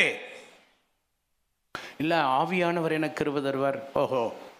நல்லா இருக்கே கேட்குறதுக்கு ரைட் இங்கே டிரைவிங் தெரியாதவங்க இருந்தால் கைவர்த்தி காட்டுங்க. ஐயா எனக்கு கார் டிரைவிங் தெரியாதுன்றவங்க யாராலும் ஒருத்தர் இருந்தால் கையெழுத்தி காட்டுங்க. நண்பா வாங்க நண்பா. வாங்க வேகமாக வாங்க முன்னாடி வாங்க. இல்லைன்னா அப்படியே நில்லுங்க. டைம் வேஸ்ட் பண்ண வரும் அப்படி அப்படியே நில்லுங்க. ஓகே இவங்க ரெண்டு பேரும் அபிஷேகம் பெற்றவங்க ஆனால் என்ன தெரியாது? ஆனால் நீங்கள் விசுவாசிக்க வேண்டும். அபிஷேகத்தினால் அவர்கள் கார் ஓட்ட முடியும். ஆறாம் முடிந்த பிறகு ஒரு காரை கொடுங்க. அவர் உட்காருவார் டிரைவர் சீட்டில் சாக விரும்புகிற நாலு பேர் அந்த காரில் ஏறுங்க. கண்டிப்பாக உங்களை கொண்டு போய் கவுத்துருவார் அவர். கோச்சுக்காதீங்க. சும்மா ஒரு இல்லஸ்ட்ரேஷனுக்கு சரியா? உங்களை ஹர்ட் பண்ணல நான். தேங்க்யூ உட்காருங்க. அப்போது ஆவியானவர் இருந்தாலும் அதே ஆவியானவர் தான் சொல்கிறாரு எல்லாத்தையும் முறையாக என்ன செய்யணும்? படிக்கணும். அதனால தான் ஆவியானவர் என்ன பண்ணியிருக்கிறாரு? ஆண்டவர் என்ன பண்ணியிருக்கிறாரு? சபையிலே ஆண்டவர் சிலரை அப்போஸ்தலராக சிலரை தீர்க்கதரிசிகளாக சிலரை சுவிசேஷர்களாக சிலரை மெய்ப்பராக சிலரை போதராக ஏன் டீச்சிங் மினிஸ்ட்ரி வச்சாரு ஆண்டவர்? கற்றுக்கொள்ள. அப்போ ஒருவன் சீஷனாக கற்றுக்கொள்ளணும் சீஷன் ஆகணும் புரிந்து கொள்ளணும் சீஷன் ஆன பிறகு தான் ஒரு சீஷன் என்ன செய்ய முடியும்? டிரைவிங் படித்த பிறகு தான் என்ன பண்ண முடியும்? டிரைவ் பண்ண முடியும். அப்போ நீங்கள் ஏறுனா தப்பிச்சிடலாம். இல்லைன்னா கஷ்டம். ஆனால் அவர் சொல்கிறார் my dear beloved brothers please trust me I am anointed man of God நான் ஓட்டுவேன் ஓட்டுவேன் வாங்கன்னு கூப்பிட்டா. நீங்களாம் என்ன சொல்லுவீங்க?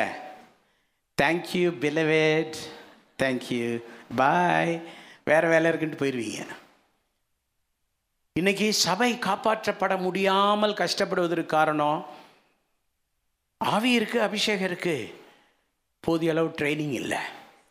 ஈச் டிபார்ட்மெண்ட்டுக்கும் ட்ரைனிங் வேணும். நீ மிலிட்ரியில் இருந்தால் மிலிட்ரிக்கு ட்ரைனிங் வேணும். நீ ஏர்ஃபோர்ஸில் இருந்தால் ஏர்ஃபோர்ஸுக்கு ட்ரைனிங் வேணும். நீ தரைப்படையில் இருந்தால் அதுக்கும் ட்ரைனிங் வேணும். நீ விமானத்தை ஓட்டுற பைலட்டாக இருந்தால் அதுக்கும் ட்ரைனிங் வேணும். ட்ரைனிங் ஓட்டு பல வருஷம் நீ ஃப்ளை பைலட்டாக இருந்தாலும் கரண்ட்டு ட்ரைனிங் அப்பப்போ தருவான். நீ உட்காந்து லேட்டஸ்ட்டாக உள்ளதை படிக்கணும். ஒரு ட்ரைனிங் இல்லை நான் தெரிஞ்சது போதும்னு ஓடினா உன்னால் ஓட முடியாது. இன்றைய சபைகளுடைய நிலவரம் என்ன? மிகவும் பிஸியான உலகம். இந்த உலகத்தில் வாழ்கிற ஊழியர்கள் விசுவாசிகள் இறுதி கட்டளையாகிய கிரேட் கமிஷனுக்கு முக்கியத்துவம் தருவதில்லை. கடைசி காலத்தின் ஆபத்தின் அறிகுறியாகும். எனவே சீஷத்திற்கு முக்கியத்துவம் கொடுத்து சீஷர்களாய் வாழ்வோம் சீஷர்களை உருவாக்குவோம் என்று இன்றைக்கு ஒரு சூளுரை கொள்ள வேண்டும்.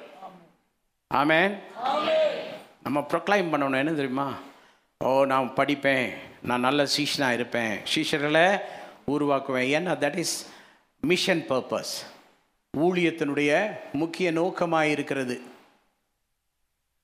அநேக சபைகளிலே விசுவாசிகள் குழந்தை கிறிஸ்தவர்களாகவே இருக்கிறார்கள். எதுக்கெடுத்தாலும் அழுகிறது குழந்தை மாதிரி. பாஸ்ட் எப்போ பார்த்தாலும் வீட்டுக்கு வரணும். தன்னையே சுமக்கணும். தனக்கே ஆறுதல் சொல்லணும். என்னுடைய நண்பர் ஒரு பாஸ்டர் இருக்கிறார் கோயம்புத்தூரில் அவர் சொல்லுவார் ஒரு தாய் தேற்றுவது போல் இந்த பாட்டெல்லாம் சபையில் பாடாதீங்கம்பாரு. சும்மா ஒப்பாரி பாட்டாக பாடிட்டு இருக்கிறீங்க. ஆ? அந்த பாட்டை தொடங்கினோடனே சபையில் சிலர் தேம்பி தேம்பி அழுவாங்க. மார்போடு அணைப்பாரே அப்படின்றதுக்குள்ள சில சகோதரிகள் முந்தானை எடுத்து அப்பான்னு அழுகிறது. இப்படியே அழுதுகிட்டு இருந்தால் எங்கே போய் சேர்றது? என்னைக்கு இயேசுவின் பிள்ளையாக மாறணுமோ? நமக்கு பெரிய நம்பிக்கை இருக்குது நமக்கு பெரிய நிச்சயம் இருக்குது இந்த கிரேட் கமிஷனில் கிரேட் கமிஷன் மாதிரி கிரேட் ப்ராமிஸும் கீழே கொடுத்துருக்கிறாரு. இதோ உலகத்தின் சகல நாட்களிலும் நான் இந்த அழுகிறவனுக்காக இல்லை. ஏவன் ஒருவன் சீஷனாக இருந்து சீஷனை உருவாக்குறானோ அவனோட தான் இருக்கிறேன்னாரு. கைதட்டி ஆண்டருக்கு மகிமை கொடு. நல்ல நல்ல கைத்தட்டு ஆமேன். நான் உன்னோடு இருக்கிறேன். பத்து மூட்டை அரிசி நீ வாங்குவாய். அதுக்கா? பத்து மூட்டை அரிசி வாங்குறதெல்லாம் ஒரு மேட்டரா நான் உன்னோடு இருக்கிறேன். நீ பிஎம்டபிள்யூ கார் வாங்குவாய். அதுக்காகவா அதெல்லாம் சீப்பான மேட்ரு இதெல்லாம் நமக்கு சம்மந்தம் இல்லாத விஷயம். ஆனால் இழந்து போகிற ஒரு ஆத்மாவை இயேசுவின் சீஷனா நீ மாத்துறதுக்கு நீ நின்னா அதுக்கு தான் அந்த ப்ராமிஸ் கொடுத்துருக்கிறாரு. இதோ உலகத்தின் சகல நாட்களிலும். அது ஏன்? நான் இருந்தால் தான் உன்னால் செய்ய முடியும். அவர் இல்லாமல் நம்மளால் செய்ய முடியாது இந்த வேலையை. நாம் சீஷனாக இருக்க அவர் நம்மோடு இருந்தாகணும். நாம் சீஷலை உருவாக்கவும் அவர் நம்மோடு இருந்தாகணும். ஸோ இந்த கான்செப்டை புரிந்து கொள்ளணும். நிறைய சபையில் குழந்தை கிறிஸ்தவர் இருக்கிறாங்க. இங்கே யாரும் குழந்தை கிறிஸ்தவர்களாக இருக்கக்கூடாது. ஒருவேளை யாராவது புதுசாக வந்திருந்தீங்கன்னா உங்களுக்கு மெச்சூரிட்டியை தேவன் விரைவில் தருவார். நீங்கள் வளருவீங்க. ஹலலூயா அடுத்து இன்னொரு கூட்டம் மக்கள் இருக்கிறாங்க. அவங்க ஆவரேஜ் லெவல் சர்ச்சுக்கு வருவாங்க காணிக்கை கொடுப்பாங்க தசம்பாங்க கொடுப்பாங்க. சும்மா லேசாக கொஞ்சம் கொஞ்சம் எட்டி பார்த்துட்டு போயிடுவாங்க. ஃபுல்லாக சரண்டர் பண்ணவே மாட்டாங்க. இவங்கெல்லாம் ஆவரேஜ் லெவல் யார் சீஷர்கள் சபையிலன்னா என்னாச்சு ஈவினிங் மீட்டிங் வரல சிஸ்டர் பிரதர் பாஸ்டர் உங்கள் ஏரியாவில் மழை இல்லையா? பேச்சை மாற்றுறது ஏன் என்ன? ஐயையோ எங்கள் ஏரியாவில் மேகம் சூழ்ந்து வந்துச்சே.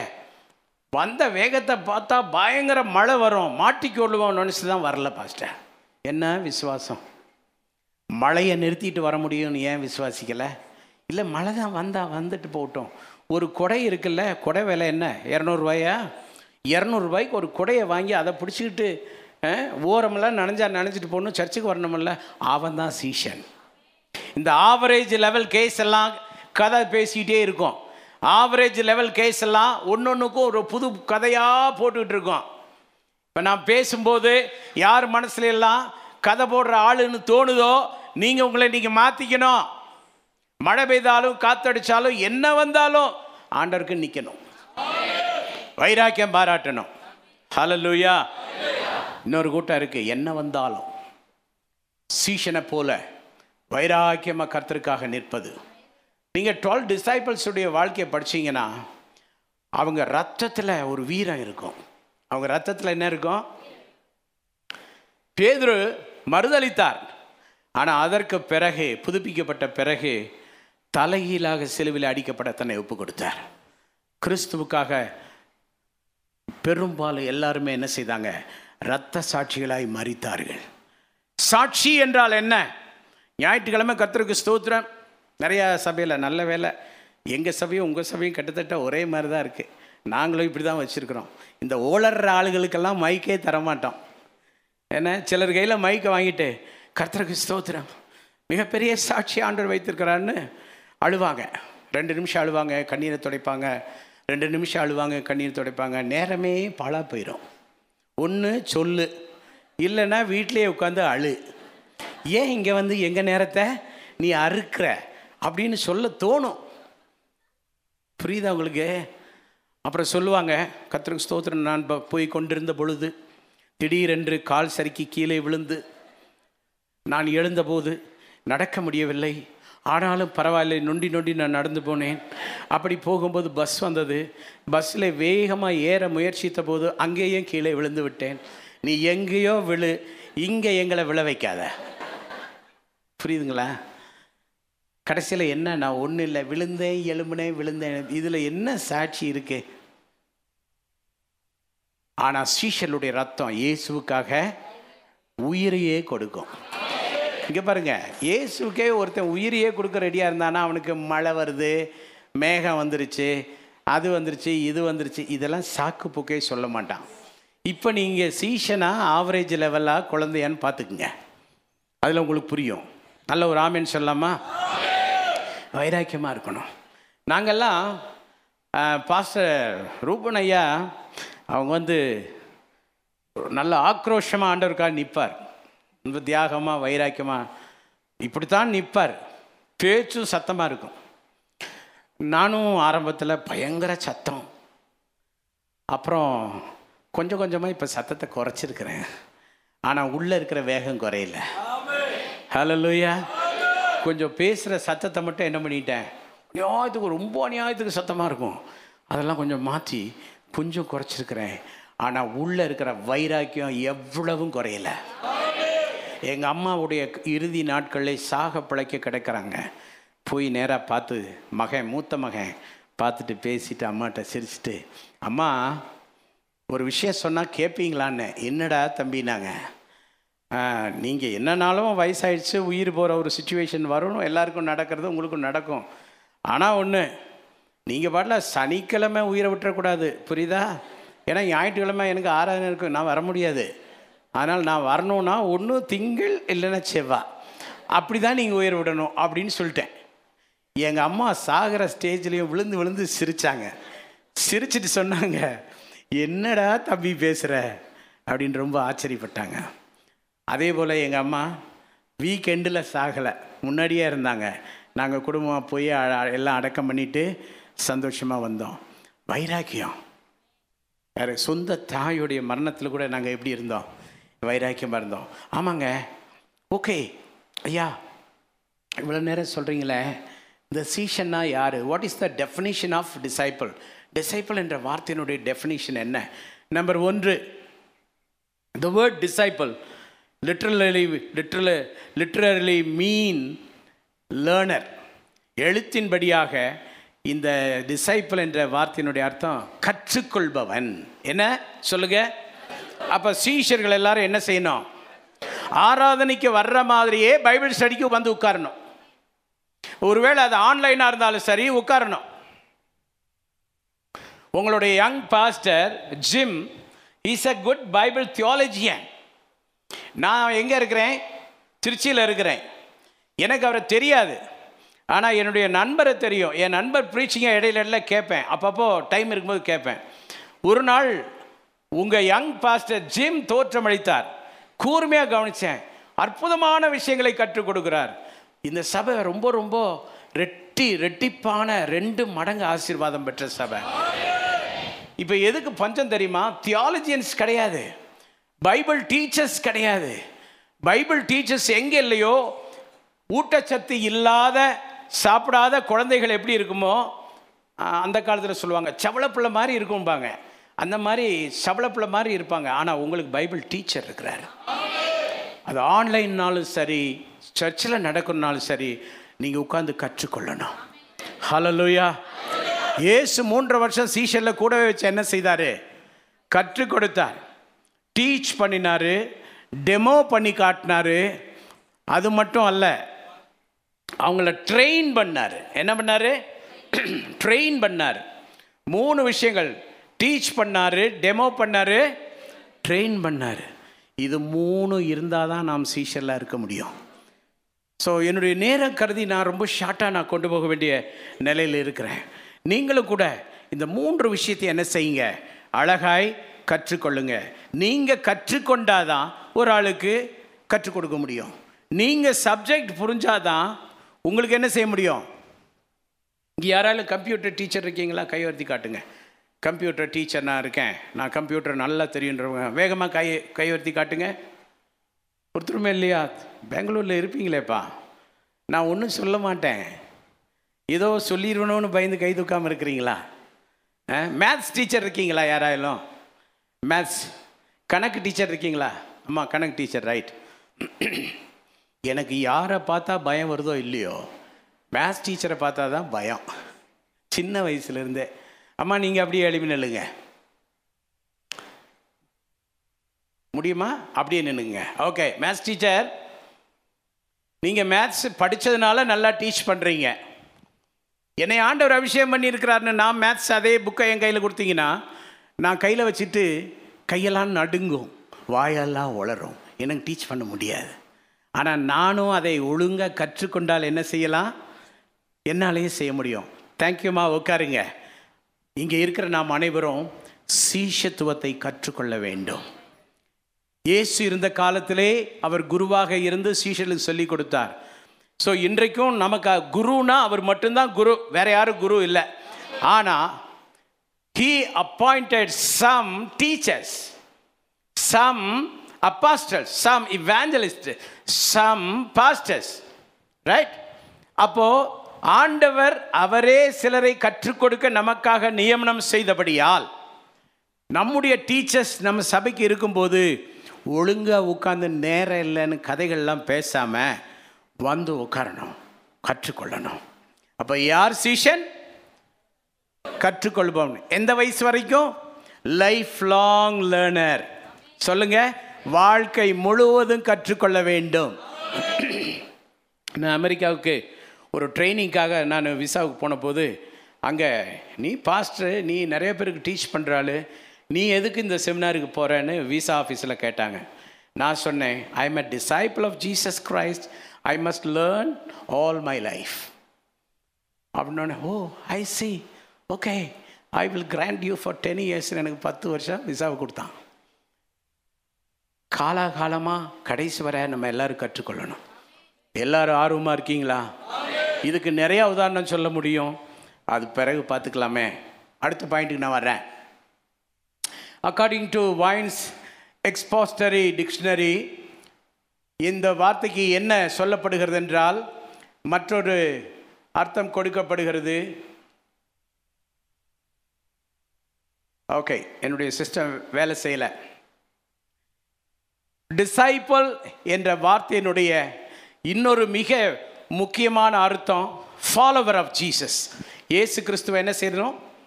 பின்பற்ற வேண்டும். அப்போ கற்றுக்கொள்ள வேண்டும். அடுத்து என்ன செய்யணும்? பின்பற்ற வேண்டும். நல்ல ஒரு ஆமேன்னு சொல்லலாம். உலகத்தில் முன்மாதிரியாக பலரையும் நம்ம வைக்கிறோம். தவறு. எந்த மனிதனையும் நம்ம முன்மாதிரியாக என்ன செய்யக்கூடாது? வைக்கக்கூடாது. ஆனால் நாம் பின்பற்ற வேண்டியவர் இயேசு வருவதால் நமக்கு மாடல் ஜீசஸ் மட்டும்தான். ஒன்லி லுக் டு ஜீசஸ் மனிதர்களை பார்க்கும்போது மனிதனுடைய வாழ்க்கையில் சில ஷார்ட் கமிங்ஸ் வரும். சில சின்ன சின்ன குறைவுகள் வருவதற்கு என்ன இருக்கு? வாய்ப்பு இருக்கு. ஆனால் அதில் நம்ம சோர்ந்து போய் விடுவோம். அதில் நாம் தடிக்க விழுந்து விடுவோம். ஆனால் இயேசுவை மட்டும் பார்க்கும் பொழுது ஒரு நாள் நமக்கு என்ன இல்லை? கண்டிப்பாக நாம் ஜெயம் பெறுவோம்.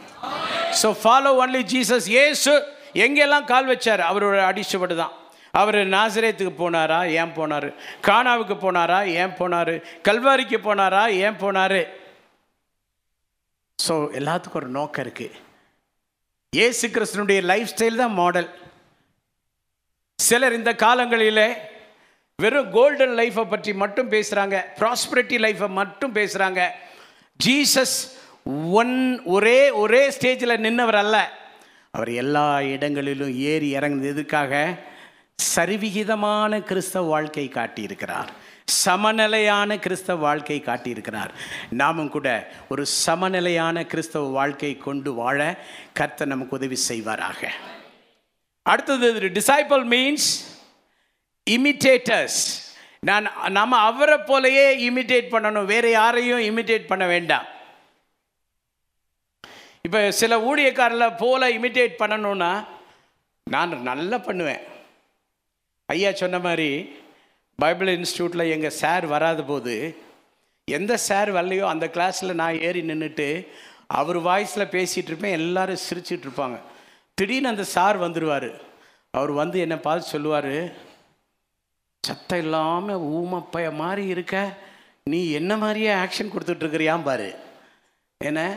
அதனால் நம்ம அநேக நேரங்களில் மற்றவர்களைப் போல என்ன செய்கிறோம்? நம்ம இமிட்டேட் பண்ணுகிறோம். இல்லை இயேசுவை குறித்து மட்டும் அவரை போல பிரதிபலிக்கணும். அவர் எங்கெல்லாம் அழுதாரோ அங்கெல்லாம் நாமும் அழுகணும். அவர் எங்கெல்லாம் சிரித்தாரோ அங்கே தான் சிரிக்கணும்.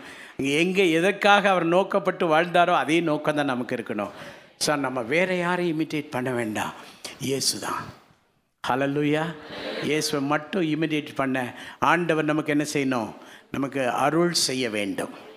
மட்டுமல்ல ஆண்டவர் எப்போதுமே பிதாவை பிதாவுடைய அந்த மென்ட்ரிங்கில் தான் வாழ்ந்தார். பிதாவை எதுக்கெடுத்தாலும் பிதா பிதாவின் சித்தம். அப்படின்னா ஒரு சீஷன் தன்னுடைய மென்டரோடு நல்ல உறவிலே இருக்க வேண்டும். ஹலல்லுயா ஸோ உங்களுக்கு ஒரு மென்டர் தேவனால் கொடுக்கப்பட்ட மென்டர் உங்களுடைய போதகர் தான். அநேக உபாத்தியார்கள் இருக்கலாம். ஆனால் தகப்பன் ஒருவர் தான் அநேக நேரங்களில் ரெடிமேடு ப்ரேயர் லெட்டர் வாங்குறதுக்காக நீங்கள் ட்ரை பண்ணுவீங்க. அவங்க ரெடிமேடாக வச்சுருப்பாங்க அனுப்புவாங்க. ஜெர்மனில் ஒரு பிரதர் சொன்னார் இந்தியாவில் ஒரு ஊழியக்காரருக்கு என் மனைவி சுகவீனமாக இருந்தபோது லெட்ரு போட்டேன். அவர் நல்ல ஆறுதலான கடிதம் போட்டார். அந்த கடிதம் எப்போ கிடச்சதுன்னா என் மனைவியை அடக்கம் பண்ணிட்டு வீட்டு வந்த பிறகு கிடச்சிது. அந்த லெட்டரில் என்ன இருக்குது உங்கள் மனைவியை கர்த்தர் எழுப்புவார். சுகமாக இருப்பாங்க இவங்க அடக்கம் பண்ணிட்டே வந்துட்டாங்க. ஆனால் உங்களுடைய சொந்த தகப்பனாக இருந்தால் உங்கள் சொந்த தகப்பன் உங்களோடு நின்று உங்களுடைய ஓன் ஸ்பிரிச்சுவல் மென்டர் அவர் உங்களோடு இருந்து அவர் உங்களுக்கு வேண்டிய எல்லாவற்றையும் அற்புதமாய் நடத்துவார். சீஷத்துவத்தில் இந்த அர்த்தங்களை புரிந்து கொள்ளணும். அடுத்து இன்னொரு அர்த்தம் சீஷன் என்றால் ஸ்லேவ் சீஷன் என்றால் ஸ்லேவ் அடிமை. இதோ நான் ஆண்டவருக்கு அடிமைன்னு சொன்னது யாரு? மரியாள் சொன்னாங்க. ஏன் மரியாள் சொன்னாங்க? அந்த வயதிலே திருமண நிச்சயதார்த்தம் முடிந்த அந்த சூழலில் திருமணத்துக்கு முன்பதாகவே குமாரனாகிய இயேசுவை கற்பந்தரித்து உலகத்திற்கு பாலகனை கொடுக்க வேண்டிய ஒரு அந்த பெரிய அசைன்மெண்ட்டை யாரும் ஏற்றுக்கொள்ள மாட்டாங்க. என் வீட்டில் யாரையாலும் ஏற்பாடு பண்ணால் கூட நான் வேண்டான்னு சொல்லிடுவேன். நீங்களும் வேண்டான்னு சொல்லிடுவீங்க. ரொம்ப பிரச்சனையான ஒரு அசைன்மெண்ட் அது. ஆனால் மரியாள் ஆண்டவருடைய சீஷியாக தன்னை ஒரு ஸ்லேவாக நினைத்து கொண்டு அதை ஏற்றுக்கொண்டாங்க. ஏன் தெரியுமா?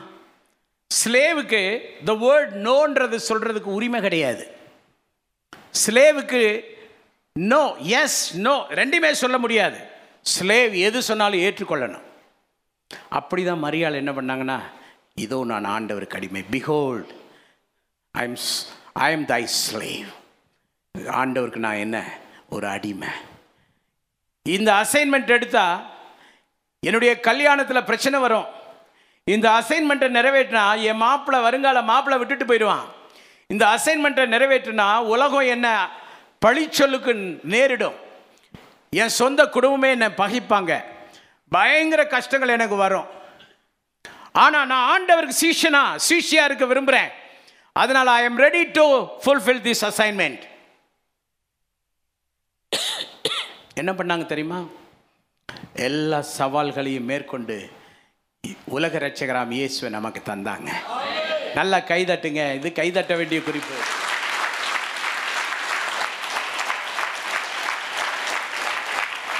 என்ன நடந்துச்சு தெரியுமா? பழிச்சொல் எவ்வளவு வந்தாலும் இன்றைக்கும் கிரிட்டிசம் நிறையா இருந்தாலும் உலகம் முழுவதும் செயின்ட் மேரின்னு தானே கூப்பிட்றாங்க எல்லாரும்? அவங்களுடைய வாழ்க்கைக்கு விரோதமாக யாராலும் பேச முடியல. கர்த்தர் துணையாக இருந்தார். ஸோ சீஷத்துவ வாழ்க்கையில் ஆண்டவருக்காக நோ சொல்லாமல் வாழ்கிற விசுவாசி இருக்காங்களா இங்கே? அதான் முக்கியம். ஐயா சொன்னாங்க நாங்கள் பைபிள் இன்ஸ்டியூட்டில் படித்த போது எங்களுக்கு பிரின்ஸிபலும் பிரின்ஸிபல் அம்மாவும் இருந்தாங்க. ரொம்ப தங்கமானவங்க. என்ன கொஞ்சம் கொடூரமாக நடத்துவாங்க? சொல்லுங்கள் என்ன? எப்படி? கொஞ்சம் கொடூரமாக நடத்துவாங்க. ஒரு நாள் பயங்கர மழை பெய்துட்டுருக்கு. அப்போ சிட்டியில் மெயின் கார்டு கேட்டுன்ற இடத்துல போய் ஒரு பொருள் வாங்கணும். அந்த பிரின்சிபல் அம்மா கூப்பிட்டாங்க தம்பி இங்கே வாடா நாங்கள் போய் நின்னேன். என்ன செய்வியோ ஏது செய்வியோ தெரியாது. நீ போய் அந்த மெயின்கார்ட் கேட்டில் இருந்து இந்த பொருளை வாங்கிட்டு எவ்வளோ சீக்கிரம் வர முடியுமோ ஓடி வா ஓடு அப்படின்னாங்க. வெளியில் கொட்டு கொட்டுன்னு மழை கொட்டுது. மனசாட்சி உள்ள யாராலும் இதை செய்வாங்களா? சொல்லுங்க ஐயா. நான் அப்படியே மேலே கீழையும் பார்க்குறேன். அந்த அம்மாட்ட அம்மா கொடைன்னு. ஆ? கொடையா? ஓ துரைக்கு கொடை இல்லாமல் போக மாட்டாரோ? போட முதல்ல நாங்கள் அவ்வளவுதான். ஐயையோ ஒரு பேய்கிட்ட வந்து மாட்டிக்கிட்டோன்னு நினச்சிட்டு சைக்கிள் எடுத்துகிட்டு நனைஞ்சுக்கிட்டே போய் நனைஞ்சுக்கிட்டே அவங்க சொன்ன பொருளை நனையாமல் அதை கொண்டு வந்து கையில் கொடுத்துட்டு வந்து படுத்தேன். அடுத்த நாள் ஜுரம் பயங்கர ஜுரம் காஃப் கோல்டு கிளாஸுக்கு போக முடியல. செய்தி அம்மாவுக்கு போயிடுச்சு. பிரின்ஸிபல் அம்மா வர்றாங்க. எப்படி வர்றாங்க தெரியுமா? ஒரு கையில் ப்ரெட்டு இன்னொரு கையில் காஃபி அன்பே சொரூபமாக வர்றாங்க. அவங்க வர்றதை பார்க்குறேன். போர்வையை போத்திட்டு உடம்பெல்லாம் அடைச்சது மனசு சொல்லுது மறுபடியும் பேய் வருது. மறுபடியும் என்ன வருது? பேய் வருது. உள்ளமெல்லாம் கொதிப்படையுது. கோபமாக இருந்தேன். அவங்க வந்தாங்க. கிட்ட உட்காந்து தம்பி ஃபீவர் வந்துருச்சாடா? சரி ப்ரெட்டு சாப்பிடு. காஃபி ஊற்றிக்கிட்டு காஃபி குடி. எனக்கு ப்ரெட்டு சாப்பிட தோணுமா என்ன? பார்த்தாலே எரியுது. அது சொன்னாங்க அம்மா மேலே கோபமாக இருக்கியா? டேய் எனக்கு தெரியும் ஒரு நாள் வரும் ஆண்டவர் உன்னை நல்லா பயன்படுத்துவார். நீ எதையும் இல்லைன்னு சொல்லாமல் நான் சொல்கிறத கேட்டு நீ நனைஞ்சு போயிட்டு வந்தடா. உனக்கு ஒரு நாள் வரும் ஆண்டவர் உன்னை பயன்படுத்துவார். மனசு என்ன சொல்லுச்சு? ஆமாம் பெருசாக பயன்படுத்தினார். நான் அது என்ன சொல்கிறேன்னு தெரியுங்களா? அவ்வளவு பாசத்தோட கொஞ்சம் கொடூரத்தையும் கலந்து உருவாக்குனாங்க. சீஷன் என்றால் அடிமை. அடிமை என்றால் எதையும் நோ சொல்லாமல் செய்ய தெரியணும். சர்ச்சில் ஒரு ஊழியம் கொடுத்தா அங்கே வலிக்குது இங்கே வலிக்குதுன்னு பேசக்கூடாது நீ. எப்படி தெரியுது இப்போ? ஏன் டோனு கொஞ்சம் உங்கள் பாஸ்ட் டோன் மாதிரியே வந்துருச்சோ? நல்லதுங்க. நல்லது. நீதிமான் கொட்டுறது நல்லது. நல்ல ஒரு ஆமேன்னு சொல்லுங்க. ஒரு பொறுப்பை கொடுத்தா பொறுப்பை கரெக்டாக செய்யணும். எங்களை மாதிரி ஆட்கள் பெர்ஃபெக்ஷனை பார்ப்போம். சரியாக இருக்கணும்னு நாங்கள் சொல்லுவோம். எதை எங்கே சொல்லுவோம்? அந்தந்த நேரத்தில் முடிக்கணும் சொல்லுவோம். நீங்கள் அதை செய்து பாருங்கள் உங்களுக்கு கஷ்டமாக இருக்கும் சூழ்நிலை ஒத்து வராது. அதையெல்லாம் தாண்டி give priority to God and his ministry இதை நீங்கள் செய்து பாருங்கள் நீங்கள் யாராக இருப்பீங்க? எல்லாரும் சாதா தோசையாக இருப்பாங்க. நீங்கள் ஸ்பெஷல் தோசையாக இருப்பீங்க. ஹalleluya அப்படின்னா என்ன? எல்லாம் சாதா விசுவாசியாக இருப்பாங்க. நீங்கள் சீஷனாக இருப்பீங்க. ஏன்னா சீஷனுக்கு இருக்க வேண்டிய ஒரு குவாலிட்டி இது. ஆமேன். ஸோ ஒரு மிஷனுக்கு எது முக்கியம்னா சீஷனாய் வாழ்வது முக்கியம். ஒரு மிஷனுக்கு எது முக்கியம்னா சீஷ சீஷர்களை உருவாக்க வேண்டியது மிக முக்கியம். ஸோ இன்றைய தலைப்பு என்ன தெரியுமா? Mission and discipleship mission and discipleship இது மட்டும் இருந்தால் பத்தாது. Turn with me book of John chapter six ஆறாவது அதிகாரத்தை எடுத்துக்கொள்ளுங்க. ஐந்தாவது வசனம் வாசிங்க. ஒன்றொன்னா வாசிங்க வேகமா. இன்னும் ஃபியூ மினிட்ஸ் தான். இயேசு தம்முடைய கண்களை ஏறெடுத்து திரளான ஜனங்கள் தம்மிடத்தில் வருகிறதை கண்டு பிலிப்புவை நோக்கி இவர்கள் சாப்பிடத்தக்கதாக அப்பங்களை எங்கே கொள்ளலாம் என்று கேட்டார் திரளான ஜனங்களை பார்த்த உடனே பிளான் வரும். ஆண்டவருக்கு மக்களை பார்த்தாலே பிளான் வரும். சாதாரண மக்களை பார்த்தாலே பிளான் வரும். ஆண்டவர் ஆண்டவர்னு ஆண்டவருக்காக உயிர் விட்டுட்டு இருக்கிற மக்களை பார்த்தா பிளான் வருமா வராதா? நல்லா கைதட்டு உனக்காக ஆண்டவருக்கு நிறைய பிளான் வந்துருச்சு. ஏகப்பட்ட பிளான் உனக்காக வந்திருக்கு. ஏன்னா நீ எப்போ பார்த்தாலும் ஏசி ஏசுன்னு உயிராக நடக்கிற. எப்போ பார்த்தாலும் சர்ச்சிலேயே இருக்கிற எப்போ பார்த்தாலும் ஊழியத்திலேயே இருக்கிற எப்போ பார்த்தாலும் கர்த்தருடைய நாமத்தை மகிமைப்படுத்திட்டே இருக்கிற வைராக்கியமாக இருக்கிற சாதா ஜனங்களை பார்த்தாலே ஆண்டவருக்கு பிளான் உருவாகுதுன்னா உன்னை பார்த்தா ஐயோயோ பிளானுக்கு மேலே பிளான் வந்துக்கிட்டே இருக்கு. உன்னால் சொல்ல முடியாத அளவுக்கு ஆண்டவர் உன் மேலே பிளான் வச்சுருக்காரு. என்னுடைய ஊழியத்தின் ஆரம்ப நாட்களில் கால்நடை காசு இல்லை கால்நடை மயில் கலக்கான் நடப்பேன். ஒரு நாள் ஒரு ஊரில் திருப்பூரில் இருந்து பல்லடம்ன்ற ஊர் நடந்து போகிறோம் டீமாக போகிறோம் பசிங்க பயங்கர பசி. தாங்கண்ணா பசி. என்ன செய்யறனே தெரியல.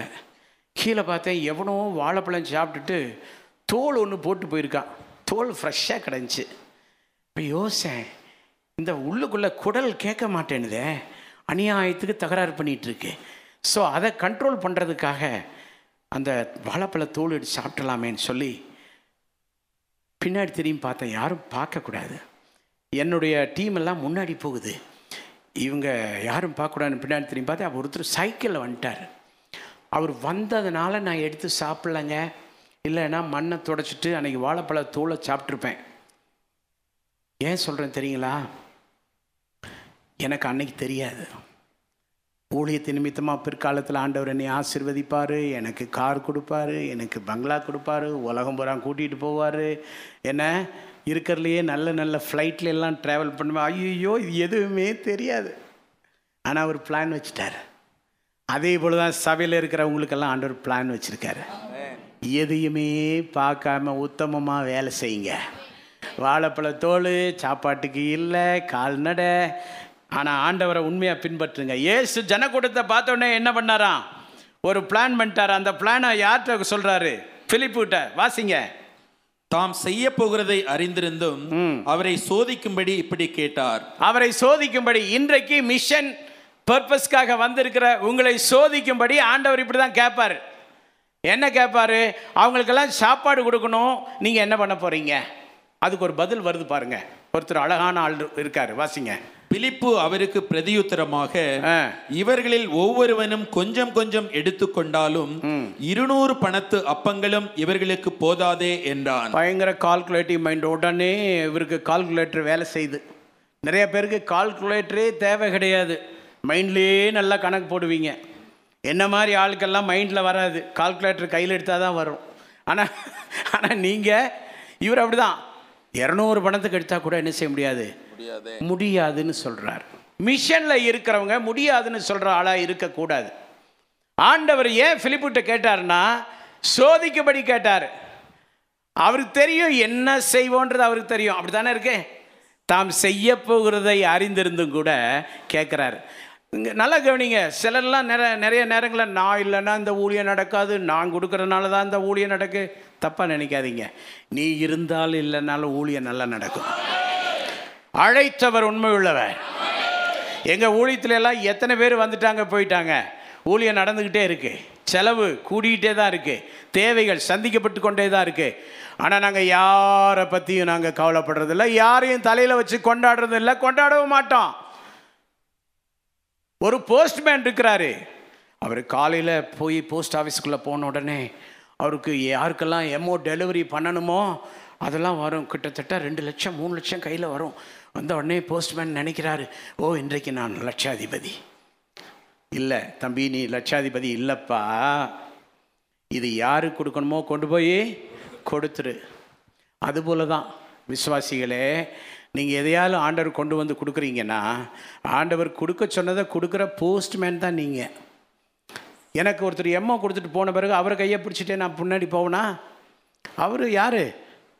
போஸ்ட்மேன் நம்ம எதையெல்லாம் ஆண்டவர் கொடுக்குறோமோ அவர் கொடுக்க சொன்னதுனால கொடுக்குறோம். அது யாருடைய பங்கு? அது யாருக்கு போய் சேர வேண்டியது? அவ்வளவுதான். அதை புரிஞ்சுக்கணும். அடுத்து தொடர்ந்து வாசிங்க.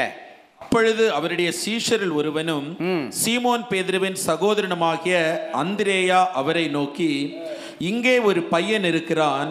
அவன் கையில் ஐந்து வார்கோதுமை அப்பங்களும் இரண்டு மீன்களும் உண்டு. ஆனாலும் அவைகள் இத்தனை ஜனங்களுக்கு எம்மாத்திரம் என்றான். பைபிளில் சைடில் எழுதி வச்சுங்க. மிஷன் அண்ட் ஃபண்ட் ரைசிங் எழுதி வச்சுங்க. மிஷன் அண்ட் ஃபண்ட் ரைசிங் வெறும் மிஷனுக்கு ஆள் மட்டும் இருந்தால் போதாது. மிஷனுக்கு என்ன வேணும்? ஃபண்டு வேணும். இன்னைக்கு இங்கே ரெண்டு காணிக்கு எடுத்ததில் ஒரு காணிக்கு எங்கே போகுது? சரியாக தேவை நேர்ந்த மிஷனுக்கு தான் போக போகுது. ஆமேன். இது நல்ல ஒரு மிஷன் மைண்டட் சர்ச் உங்கள் சர்ச் அப்போ ஆண்ட்ரூ என்ன பண்ணுறாரு அந்திரேயா என்பவர் என்ன பண்ணுறாருன்னா ஏசு அந்திரேயாட்ட பேசலை. ஆனால் அந்திரேயா தானாக செயல்படுறாரு. மிஷனில் சபையில் இருக்கிற மக்கள் தானாக செயல்படணும். என்ன செயல்படணும்? இப்போ அந்திரேயா எப்படி ஃபிலிப்பு சொன்னாரோ ஃபிலிப் வந்து ஏசு பின்னாடியே இருக்கிறாரு. அவர் கையில் எது காசு? ஆனால் அவர் சொல்லிட்டாரு என் கையில் பணம் இல்லையா ஆண்டவரே நான் உம பின்னாடியே ஊழியம் செய்துட்ருக்கேன் என்கிட்ட கை எது பணம்? ஆண்ட்ரூவும் கையில் பணம் இல்லை. ஆனால் அவர் மைண்ட் என்ன சொல்லுது? மிஷன் மிஷன் அவர் மைண்டில் என்ன சத்தம்? மிஷன் அண்ட் ஃபண்ட் ரைசிங் சொல்லுங்க. இயேசு பேசலை. ஆனால் அவருக்கு மனசாட்சி பேசுது. ஏண்டா? அவன் இல்லைன்னு சொல்லிட்டான். யாரு? ஃபிலிப் இல்லைன்னு சொல்லிட்டான். நீ என்னடா பார்த்துட்டு சும்மா நிற்கிற நீயுமா இல்லைன்னு சொல்ல போகிற அந்தரையா மனசில் அவர் சொல்கிறாரு இல்லை இல்லை. I want do something I want do something என்ன தெரியுமா? என்கிட்ட ஒன்றும் இல்லை ஆனால் இருக்கிறவனை தேடி போகிறேன் நல்லா சொல்லுங்க என்கிட்ட ஒன்றும் இல்லை இருக்க உள்ள தேடி பார்க்குறாரு ஒரு சின்ன பையன் கையில் என்ன இருக்கு? அஞ்சு அப்போ ரெண்டு மீன் ஒரு சின்ன பாக்கெட் ஒரு சின்ன பார்சல் ஸ்மால் பேக்கேஜ் ஒன்று கையில் இருக்கு. அது போதுமே அதை பார்த்து அங்கே நிற்கிறார் உங்ககிட்ட இல்லைனாலும் இருக்கிற இடத்துல போய் நின்று மிஷனுக்காக கொண்டு வர தெரியணும். அவங்க தான் மிஷன் பீப்புள் கை தட்டுங்க. நல்லா கைதட்டுங்க ஓன்ட்ட இல்லைனாலும் உங்ககிட்ட இல்லைனாலும் இருக்கிற இடத்துல போய் நின்று பக்குவமாக பேசி தட்டி பறிக்க சொல்லலை. அதை மிஷினுக்காக கொடுக்க வைக்கிற ஊழியம் செய்யணும். இந்த இந்த ஊழியம் செய்கிறவங்க ரொம்ப இல்லை இப்போ. பிலிப் மாதிரி தான் சபையில் அநேகர். என்கிட்ட இல்லை இருந்தால் தரமாட்டேனான் பாஸ்டர். போய் உங்கள்கிட்ட இருக்கோ இல்லையோ அதெல்லாம் மேட்ரு இருக்கிற இடத்துல போய் நின்று வேலை செய்யணும். இல்லை இல்லைன்னு போகக்கூடாது. இவர் என்ன பண்ணுறாரு வாசிங்க தொடர்ச்சியா. அந்திரையா. இயேசு ஜனங்களை உட்கார வையுங்கள் என்றார். அந்த இடம் மிகுந்த புல்லுள்ளதா இருந்தது. பந்தி இருந்த புருஷர்கள் ஏறக்குறைய ஐயாயிரம் பேர் இருந்தார்கள். இயேசு அந்த அப்பங்களை எடுத்து ஸ்தோத்திரம் பண்ணி சீஷர்களிடத்தில் கொடுத்தார். சீஷர்கள் பந்தி இருந்தவர்களுக்கு கொடுத்தார்கள். அப்படியே மீன்களையும் அவர் எடுத்து அவர்களுக்கு வேண்டிய மட்டும் கொடுத்தார். அவர்கள் திருப்தி அடைந்த பின்பு அவர் தம்முடைய சீஷர்களை நோக்கி ஒன்றும் சேதமாய் போகாதபடிக்கு ஆமாம் வேண்டிய மட்டும் கொடுத்தார். இதெல்லாம் உச்சரித்த பதங்களை பாருங்க. வேண்டிய மட்டும் கொடுத்தார். திருப்திகரமான வேலை. அடுத்தது எதுவும் சேதமாகாதபடிக்கு வேஸ்ட் பண்ணலை. இதெல்லாம் மிஷனில் கவனிக்கப்பட வேண்டிய கூர்ந்து கவனிக்க வேண்டிய விஷயங்கள். அடுத்தது மீதி எடுத்தார். மிஷனில் எப்போது எம்டியாக இருக்கக்கூடாது? மிஷன் பாக்ஸு மிஷன் அக்கௌண்ட்டு கொஞ்சம் மீதி இருந்துக்கிட்டே இருக்கணும். ரைட் ஸோ எடுத்து இதில் என்ன இதில் ஹீரோ யார் தெரியுமா? இந்த மிஷன் டீமில் ஹீரோ யார் தெரியுமா? சின்ன பையன்தான். அந்த சின்ன பையன் சின்ன பையங்க யாரும் தரமாட்டாங்க. அவன் கொடுக்குற அளவுக்கு நம்பிக்கை ஊட்டி ஆண்ட்ரூ பேசினார் பாருங்க. இப்படி பேச தெரிஞ்ச அந்திரேயாக்கள் தேவை. நல்ல ஒரு ஆமேன்னு சொல்லுங்க. எங்க எங்க அகாபே சர்ச்சில் நாங்கள் மிஷன் டீம் இருக்கிறோம். எங்கள் மிஷனுக்கு தேவை இருக்கு. இந்த தேவையை சந்திக்க நீங்கள் முன் வர்றீங்களா அப்படி நீங்கள் பேசுறதுல அவங்க ஆவியானவர் கிரியை செய்து வருவாங்க. சின்ன பையன் வந்துட்டான். பேக்கெட் கொடுத்துட்டான். கன்க்ளூஷனுக்கு வர்றேன் நான். ஆண்டவர் ஆசீர்வதிக்கிறாரு. மல்டிப்ளை ஆகுது. நிறம் எல்லாருக்கும் வேண்டிய மட்டும் கொடுக்குறாரு. மீதி எடுத்தாச்சு. பன்னெண்டு கூட எடுத்தாச்சு. இது என்னுடைய இமேஜினேஷன் பன்னெண்டு கூட யாருக்கு தருவாங்கன்னு நீங்கள் நினைக்கிறீங்க? பன்னெண்டு சீஷர்களுக்கு. ஆண்டவர் என்ன செய்கிறாருன்னா இது என்னுடைய இமேஜினேஷனுங்க நீங்கள் வெளியில் போய் எதுவும் தப்பாக பேசிட்டு கூடாது சரியா? என்னுடைய இமேஜினேஷன் ஃபிலிப்புக்கு இன்னைக்கு என்ன தர வேண்டாம்? சொல்லுங்க பிலிப்புக்கு என்ன தர வேண்டாம்? இன்னைக்கு கூட வேண்டாம். பிலிப்புக்கு தர வேண்டிய கூடையை யாருக்கு கொடுக்கலாம்? சின்ன பையனுக்கே கொடுத்துடலாம். இது என்னுடைய இமேஜினேஷன் பிலிப்பு மட்டும் கூட போல. அவன் மொழி ஒரு மாதிரி முழிக்கிறான். நான் சொல்கிறேன் சபையில் ஃபிலிப் மாதிரி எப்போ பார்த்தாலும் நெகட்டிவாக யோசிக்கிறது நெகட்டிவாக பேசுறது கால்குலேட்டிவாகவே யோசிக்கிறது விசுவாசம் இல்லாமல் செயல்படுற உனக்கு எதுக்கு கூடன்னு நான் கேட்குறேன் பைபிளில் இல்லை. என்னோட தாட்லேருந்து நான் பேசுகிற இந்த பாயிண்ட்டை கரெக்ட் தானே? நீ பாசிட்டிவாக பேசணும். மிஷனுக்குள்ளே வந்துட்டியா? பாசிட்டிவாக யோசிக்கணும். மிஷனுக்குள்ளே வந்துட்டியா? ஃபெய்த்தோட பேசணும். என் தேவனால் எல்லாம்? எந்த மிஷனா இருந்தாலும் என்ன? தேவன் எல்லாவற்றையும் என்ன செய்வாரு? செய்வாருன்றேன். கைதட்டு. கைதட்டு. தேவன் எல்லாத்தையும் செய்வாரு.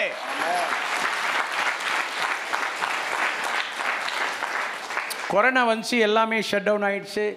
சர்ச் நடத்த முடியல. ஃபஸ்ட் டூ வீக்ஸு ஆஃபரிங் ஒன்றுமே இல்லை. கம்யூனிகேஷன் இல்லை. ரொம்ப டிஸ்டர்ப் ஆகிட்டேன் நான். ஆனால் அந்த சீசனில் கூட ஆயிரக்கணக்கான மக்களுக்கு எங்கள் மிஷன் மூலமாக உணவுக்கு உதவி செய்ய குறிப்பாக ஊழியர்களுக்கு மட்டும் ஒரு இரநூறு பேருக்கு மூணு மாதம் சாப்பிட்ற மாதிரி எல்லாருக்கும் சாப்பாட்டு பொருள்லாம் வாங்கி கொடுக்க கர்த்தர் பலப்படுத்தினார். ஃபெய்த் வேணும். முடியாத காலத்தில் கூட ஆண்டவர் நிறைவேற்றுகிறார். இன்னும் சொல்ல போனால் கொரோனா காலத்தில் தான் சாதாரண காலத்தில் செய்ய முடியாது எல்லாம் நாங்கள் கொரோனா காலத்தில் செய்து முடித்தோம் கர்த்த நல்லவர். அதனால் பாசிட்டிவாக யோசிக்கணும் ஃபெய்த்தோடு செயல்படணும். இப்போ இந்த பையனுக்கு கூட கொடுத்துட்டாரு. ஃபிலிப்புக்கு கொடுக்கலன்றேன் நான்.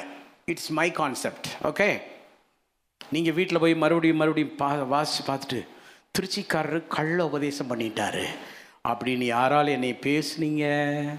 கர்த்தர் பார்த்து கொள்ளுவார் நான் சொல்லிட்டேன் இது என்னுடைய இமேஜினேஷன் கற்பனை. ஓகே இப்போ இந்த பையன் கூடையை தூக்கிட்டு கூட்டம் முடிஞ்ச பிறகு என்ன பண்ணுறான் வீட்டுக்கு போகிறான் சும்மாவாக போயிருப்பான்? நல்லா கன்னடிகா பாட்டு பாடிட்டு போயிருப்பான். இல்லை தமிழ் பாட்டு பாடிட்டு போயிருப்பான். இல்லை இங்கிலீஷ் பாட்டு நல்லா பாடிட்டு ஹாப்பியாக உள்ளே போகிறான் அம்மா பார்க்குறாங்க என்னடா மகனே ரொம்ப உற்சாகமாக வர்ற? அப்படின்னு அவன் கூட இறக்கி வைக்கிறான். வாட் இஸ் திஸ் ஓப்பன் பண்ணி பார்த்தா அப்போ மீன் கூட நிறையா இருக்குது ஏண்டா? நான் உனக்கு அஞ்சப்போ ரெண்டு மீன் தானே கொடுத்தேன். எங்கடா கிடைச்சது? இது எதுடா அப்படின்னு அவன் சிரிக்கிறான். சிரிச்சுக்கிட்டு அம்மாவை கன்ஃபியூஸ் பண்ணுறான் என்ன கன்ஃபியூஸ் பண்ணான் மம்மி இந்த மீன் நீங்கள் கொடுத்த மீன். இந்த அப்பம் நீங்கள் கொடுத்த அப்பந்தான் அதே மீன் தான் அதே அப்பந்தான் ஏண்டா இவ்வளோ நான் தள்ளையே? ஆமாம் நீங்கள் தள்ள ஆனால் இது நீங்கள் கொடுத்த மீன் தான் நீங்கள் கொடுத்த அப்போ தான் அம்மாவுக்கு குழப்படி ஆயிடுச்சு. பையன் மீட்டிங் போயிட்டு மைண்டு ஏதோ இழகி போச்சு. என்னமோ ஆகி வந்திருக்கான்னு தப்பாக நினைக்கிறாங்க. ஆனால் தப்பாக எது நடந்துச்சா? இல்லை. அதே அப்போ அதே மீன். ஆனால் பெரிய இருக்கு. நல்லா கவனிங்க. அந்த பையன் அவ்வளோ ஜாய்ஃபுல் டெஸ்ட் மணியை கொண்டு போய் அம்மாட்ட வரைக்கும் கொண்டு போய் சேர்க்குறான்னா அதில் ஒரு சத்தியம் இருக்கு. யாரெல்லாம் மிஷனுக்காக எழுப்பி நிற்கிறீங்களோ யாரெல்லாம் மிஷனுக்காக அஞ்சு அப்போ ரெண்டு மீனை தர்றீங்களோ யாரெல்லாம் ஒன்றும் இல்லாதிருந்து எதையாயிலும் எதையாலும் கொடுக்குறீங்களோ அநேகர் குழம்பக்கூடிய விதத்தில் தேவன் உங்களை அபரிதமாய் ஆசீர்வதிப்பார். எல்லாம் எழுமி நின்று கரங்களை தட்டலாமா? இந்த ஆசீர்வாதம் இன்னைக்கு நீங்கள் போகும்போது ஒரு கூடை எடுத்துகிட்டு போக போகிறீங்க நல்லா கைதட்டுங்க உங்களுக்கு ஒரு மிரக்கல் பேக்கேஜ் ரெடியாக இருக்குது இந்த இடத்தை விட்டு நீங்க வீட்டுக்கு போகும் பொழுது ஒரு மிரக்கல் பாஸ்கெட் உங்களுக்கு ரெடியா இருக்கு. வரும்போது சின்ன பொட்டலத்தோட வந்திருப்பீங்க. போகும்போது கூட நிறைய எடுத்துட்டு போக போறீங்க. ஹalleluya ஹalleluya சீஷனாக இருங்கள். சீஷனை உருவாக்குங்கள். ஃபிலிப் மாதிரி பேசாதீங்க. அந்திரேயா மாதிரி செயல்படுங்க. அந்திரே அந்திரேயாவை போல தேடி கண்டுபிடிங்க. சிறுவனை போல கொடுங்க சிறுவனை போல. அந்த பாஸ்கெட் தூக்கிட்டு போங்க. யூ டேக் டிசிஷன் கண்களை மூடிக்கொள்வோம் இந்த மிஷன் சண்டை தேவன் ஆசீர்வதித்திருக்கிறார். பல விஷயங்களை கர்த்தர் நம்மோடு இடைபெற்றிருக்கிறார். எங்கெல்லாம் கர்த்தர் நம்ம தொட்டாரோ எந்தெந்த வார்த்தையால் நம்ம அசைச்சாரோ எந்தெந்த வசனத்தால் நம்மளை வட்டமிட்டாரோ அங்கே யோசிச்சு ஒரு சின்ன தற்பரிசோதனை செய்து நம்முடைய வாழ்க்கையை ஒப்பு கொடுக்கலாமா? ஆண்டவர் பெரிய காரியம் செய்ய அவர் ஒருவர் போதுமானவராக இருக்கிறார். ஹalleluya ஆம் மிஷன் பீப்புள் வெறுமனே போக மாட்டீங்க. வருங்காலத்துக்கு கூட கூடையாக கொடுக்குற ஆண்டவர் இருக்கிறார். நீங்கள் கற்பனை பண்ணாதது நீங்கள் எதிர்பாராதையெல்லாம் தேவன் தருவார். நான் சாட்சியாக சொன்னேன்னா எனக்கே அச்சமாக இருக்குது சாட்சிகள் எல்லாம் பெருமைக்குரியதாக போயிருமோன்னு. ஆமாங்க அந்த மாதிரி ஆண்டவருடைய நன்மைகளை அவருக்காய் விதைக்க விதைக்க தெய்வம் நமக்கு தருகிறார். நல்ல முடிவெடுங்க.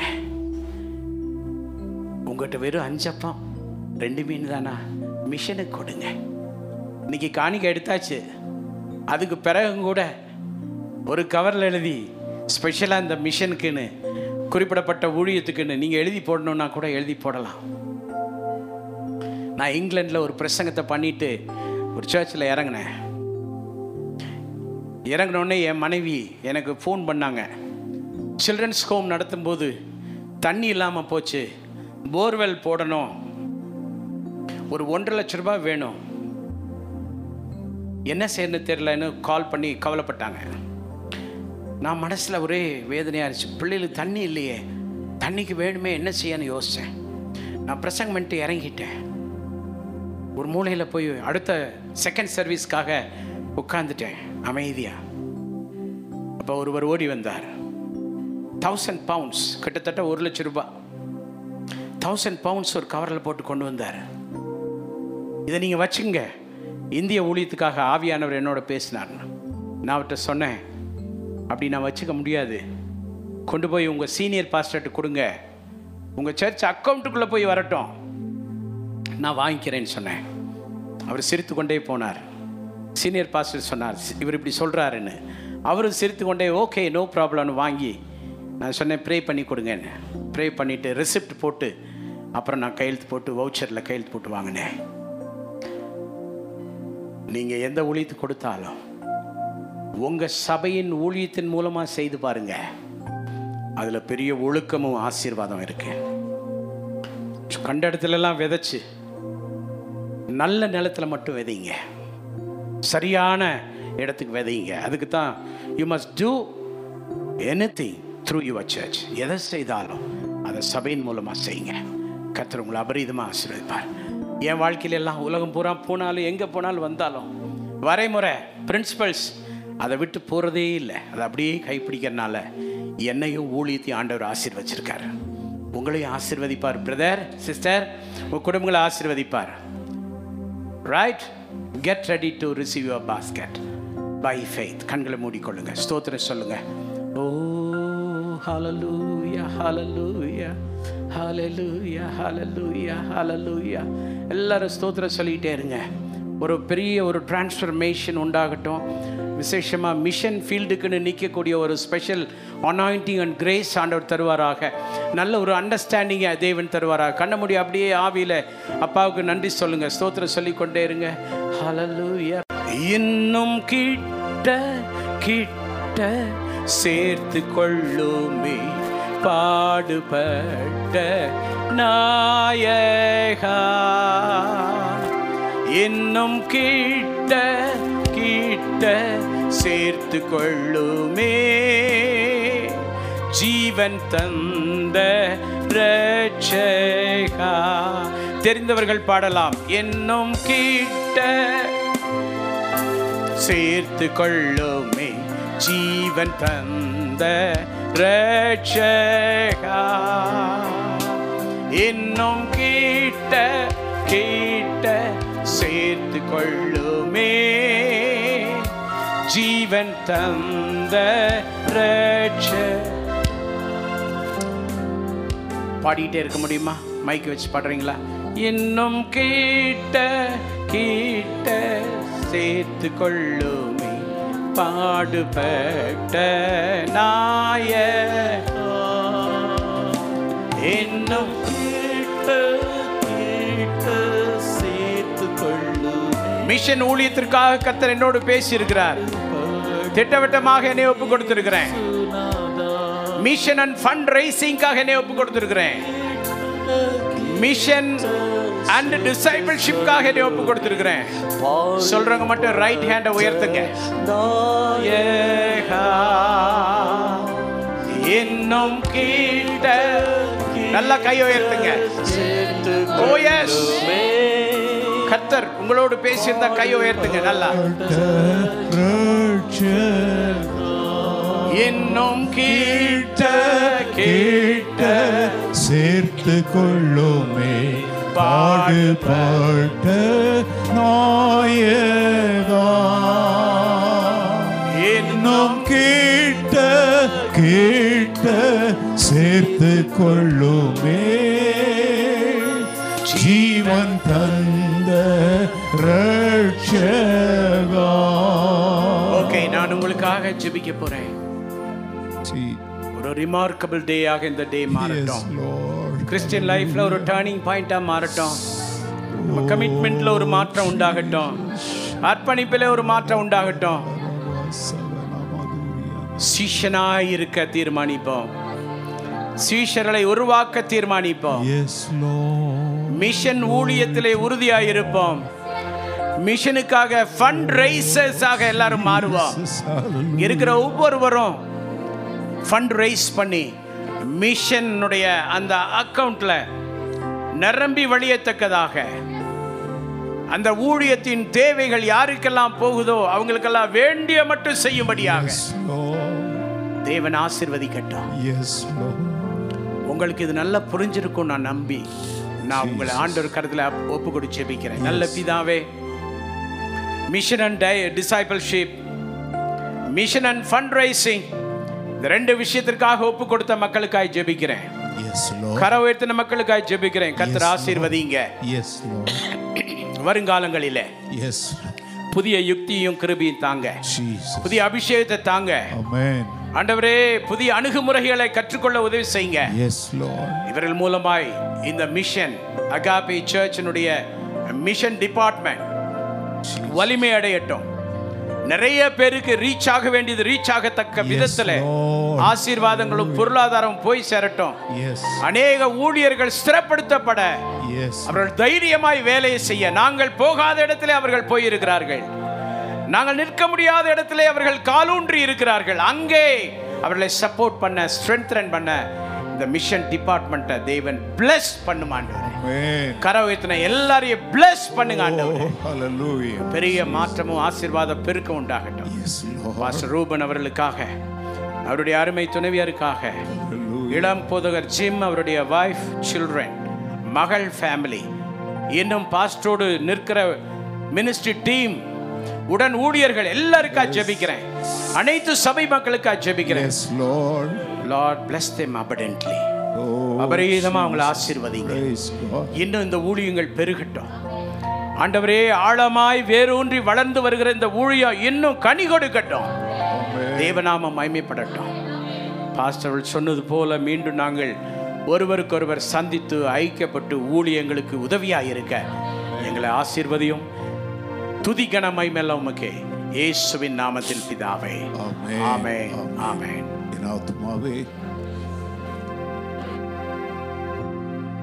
ஆத்மாவே கத்திரை ஸ்தோத்ரி நம்முடைய பிதாவாகிய தேவனுடைய அன்பும் நம்முடைய பாவங்களுக்காக மறித்து உயிர்த்தெழுந்து மீண்டும் வரப்போகிற நம்முடைய இரட்சகராகிய இயேசு கிறிஸ்துவின் கிருபையும் உலகமெங்கும் சென்று சுவிசேஷத்தை சாட்சியாக அறிவிப்பதற்கு பலன் தருகிற பரிசுத்த ஆவியானவரின் ஐக்கியமும் நம் அனைவரோடும். கிறிஸ்துவின் வருகை வரை உலகத்தின் முடிவு பரியந்தம் சுவிசேஷம் அறிவிக்கப்படும் நாள் வரைக்கும் என்றென்றும் மாறாமல் தங்கியிருப்பதாக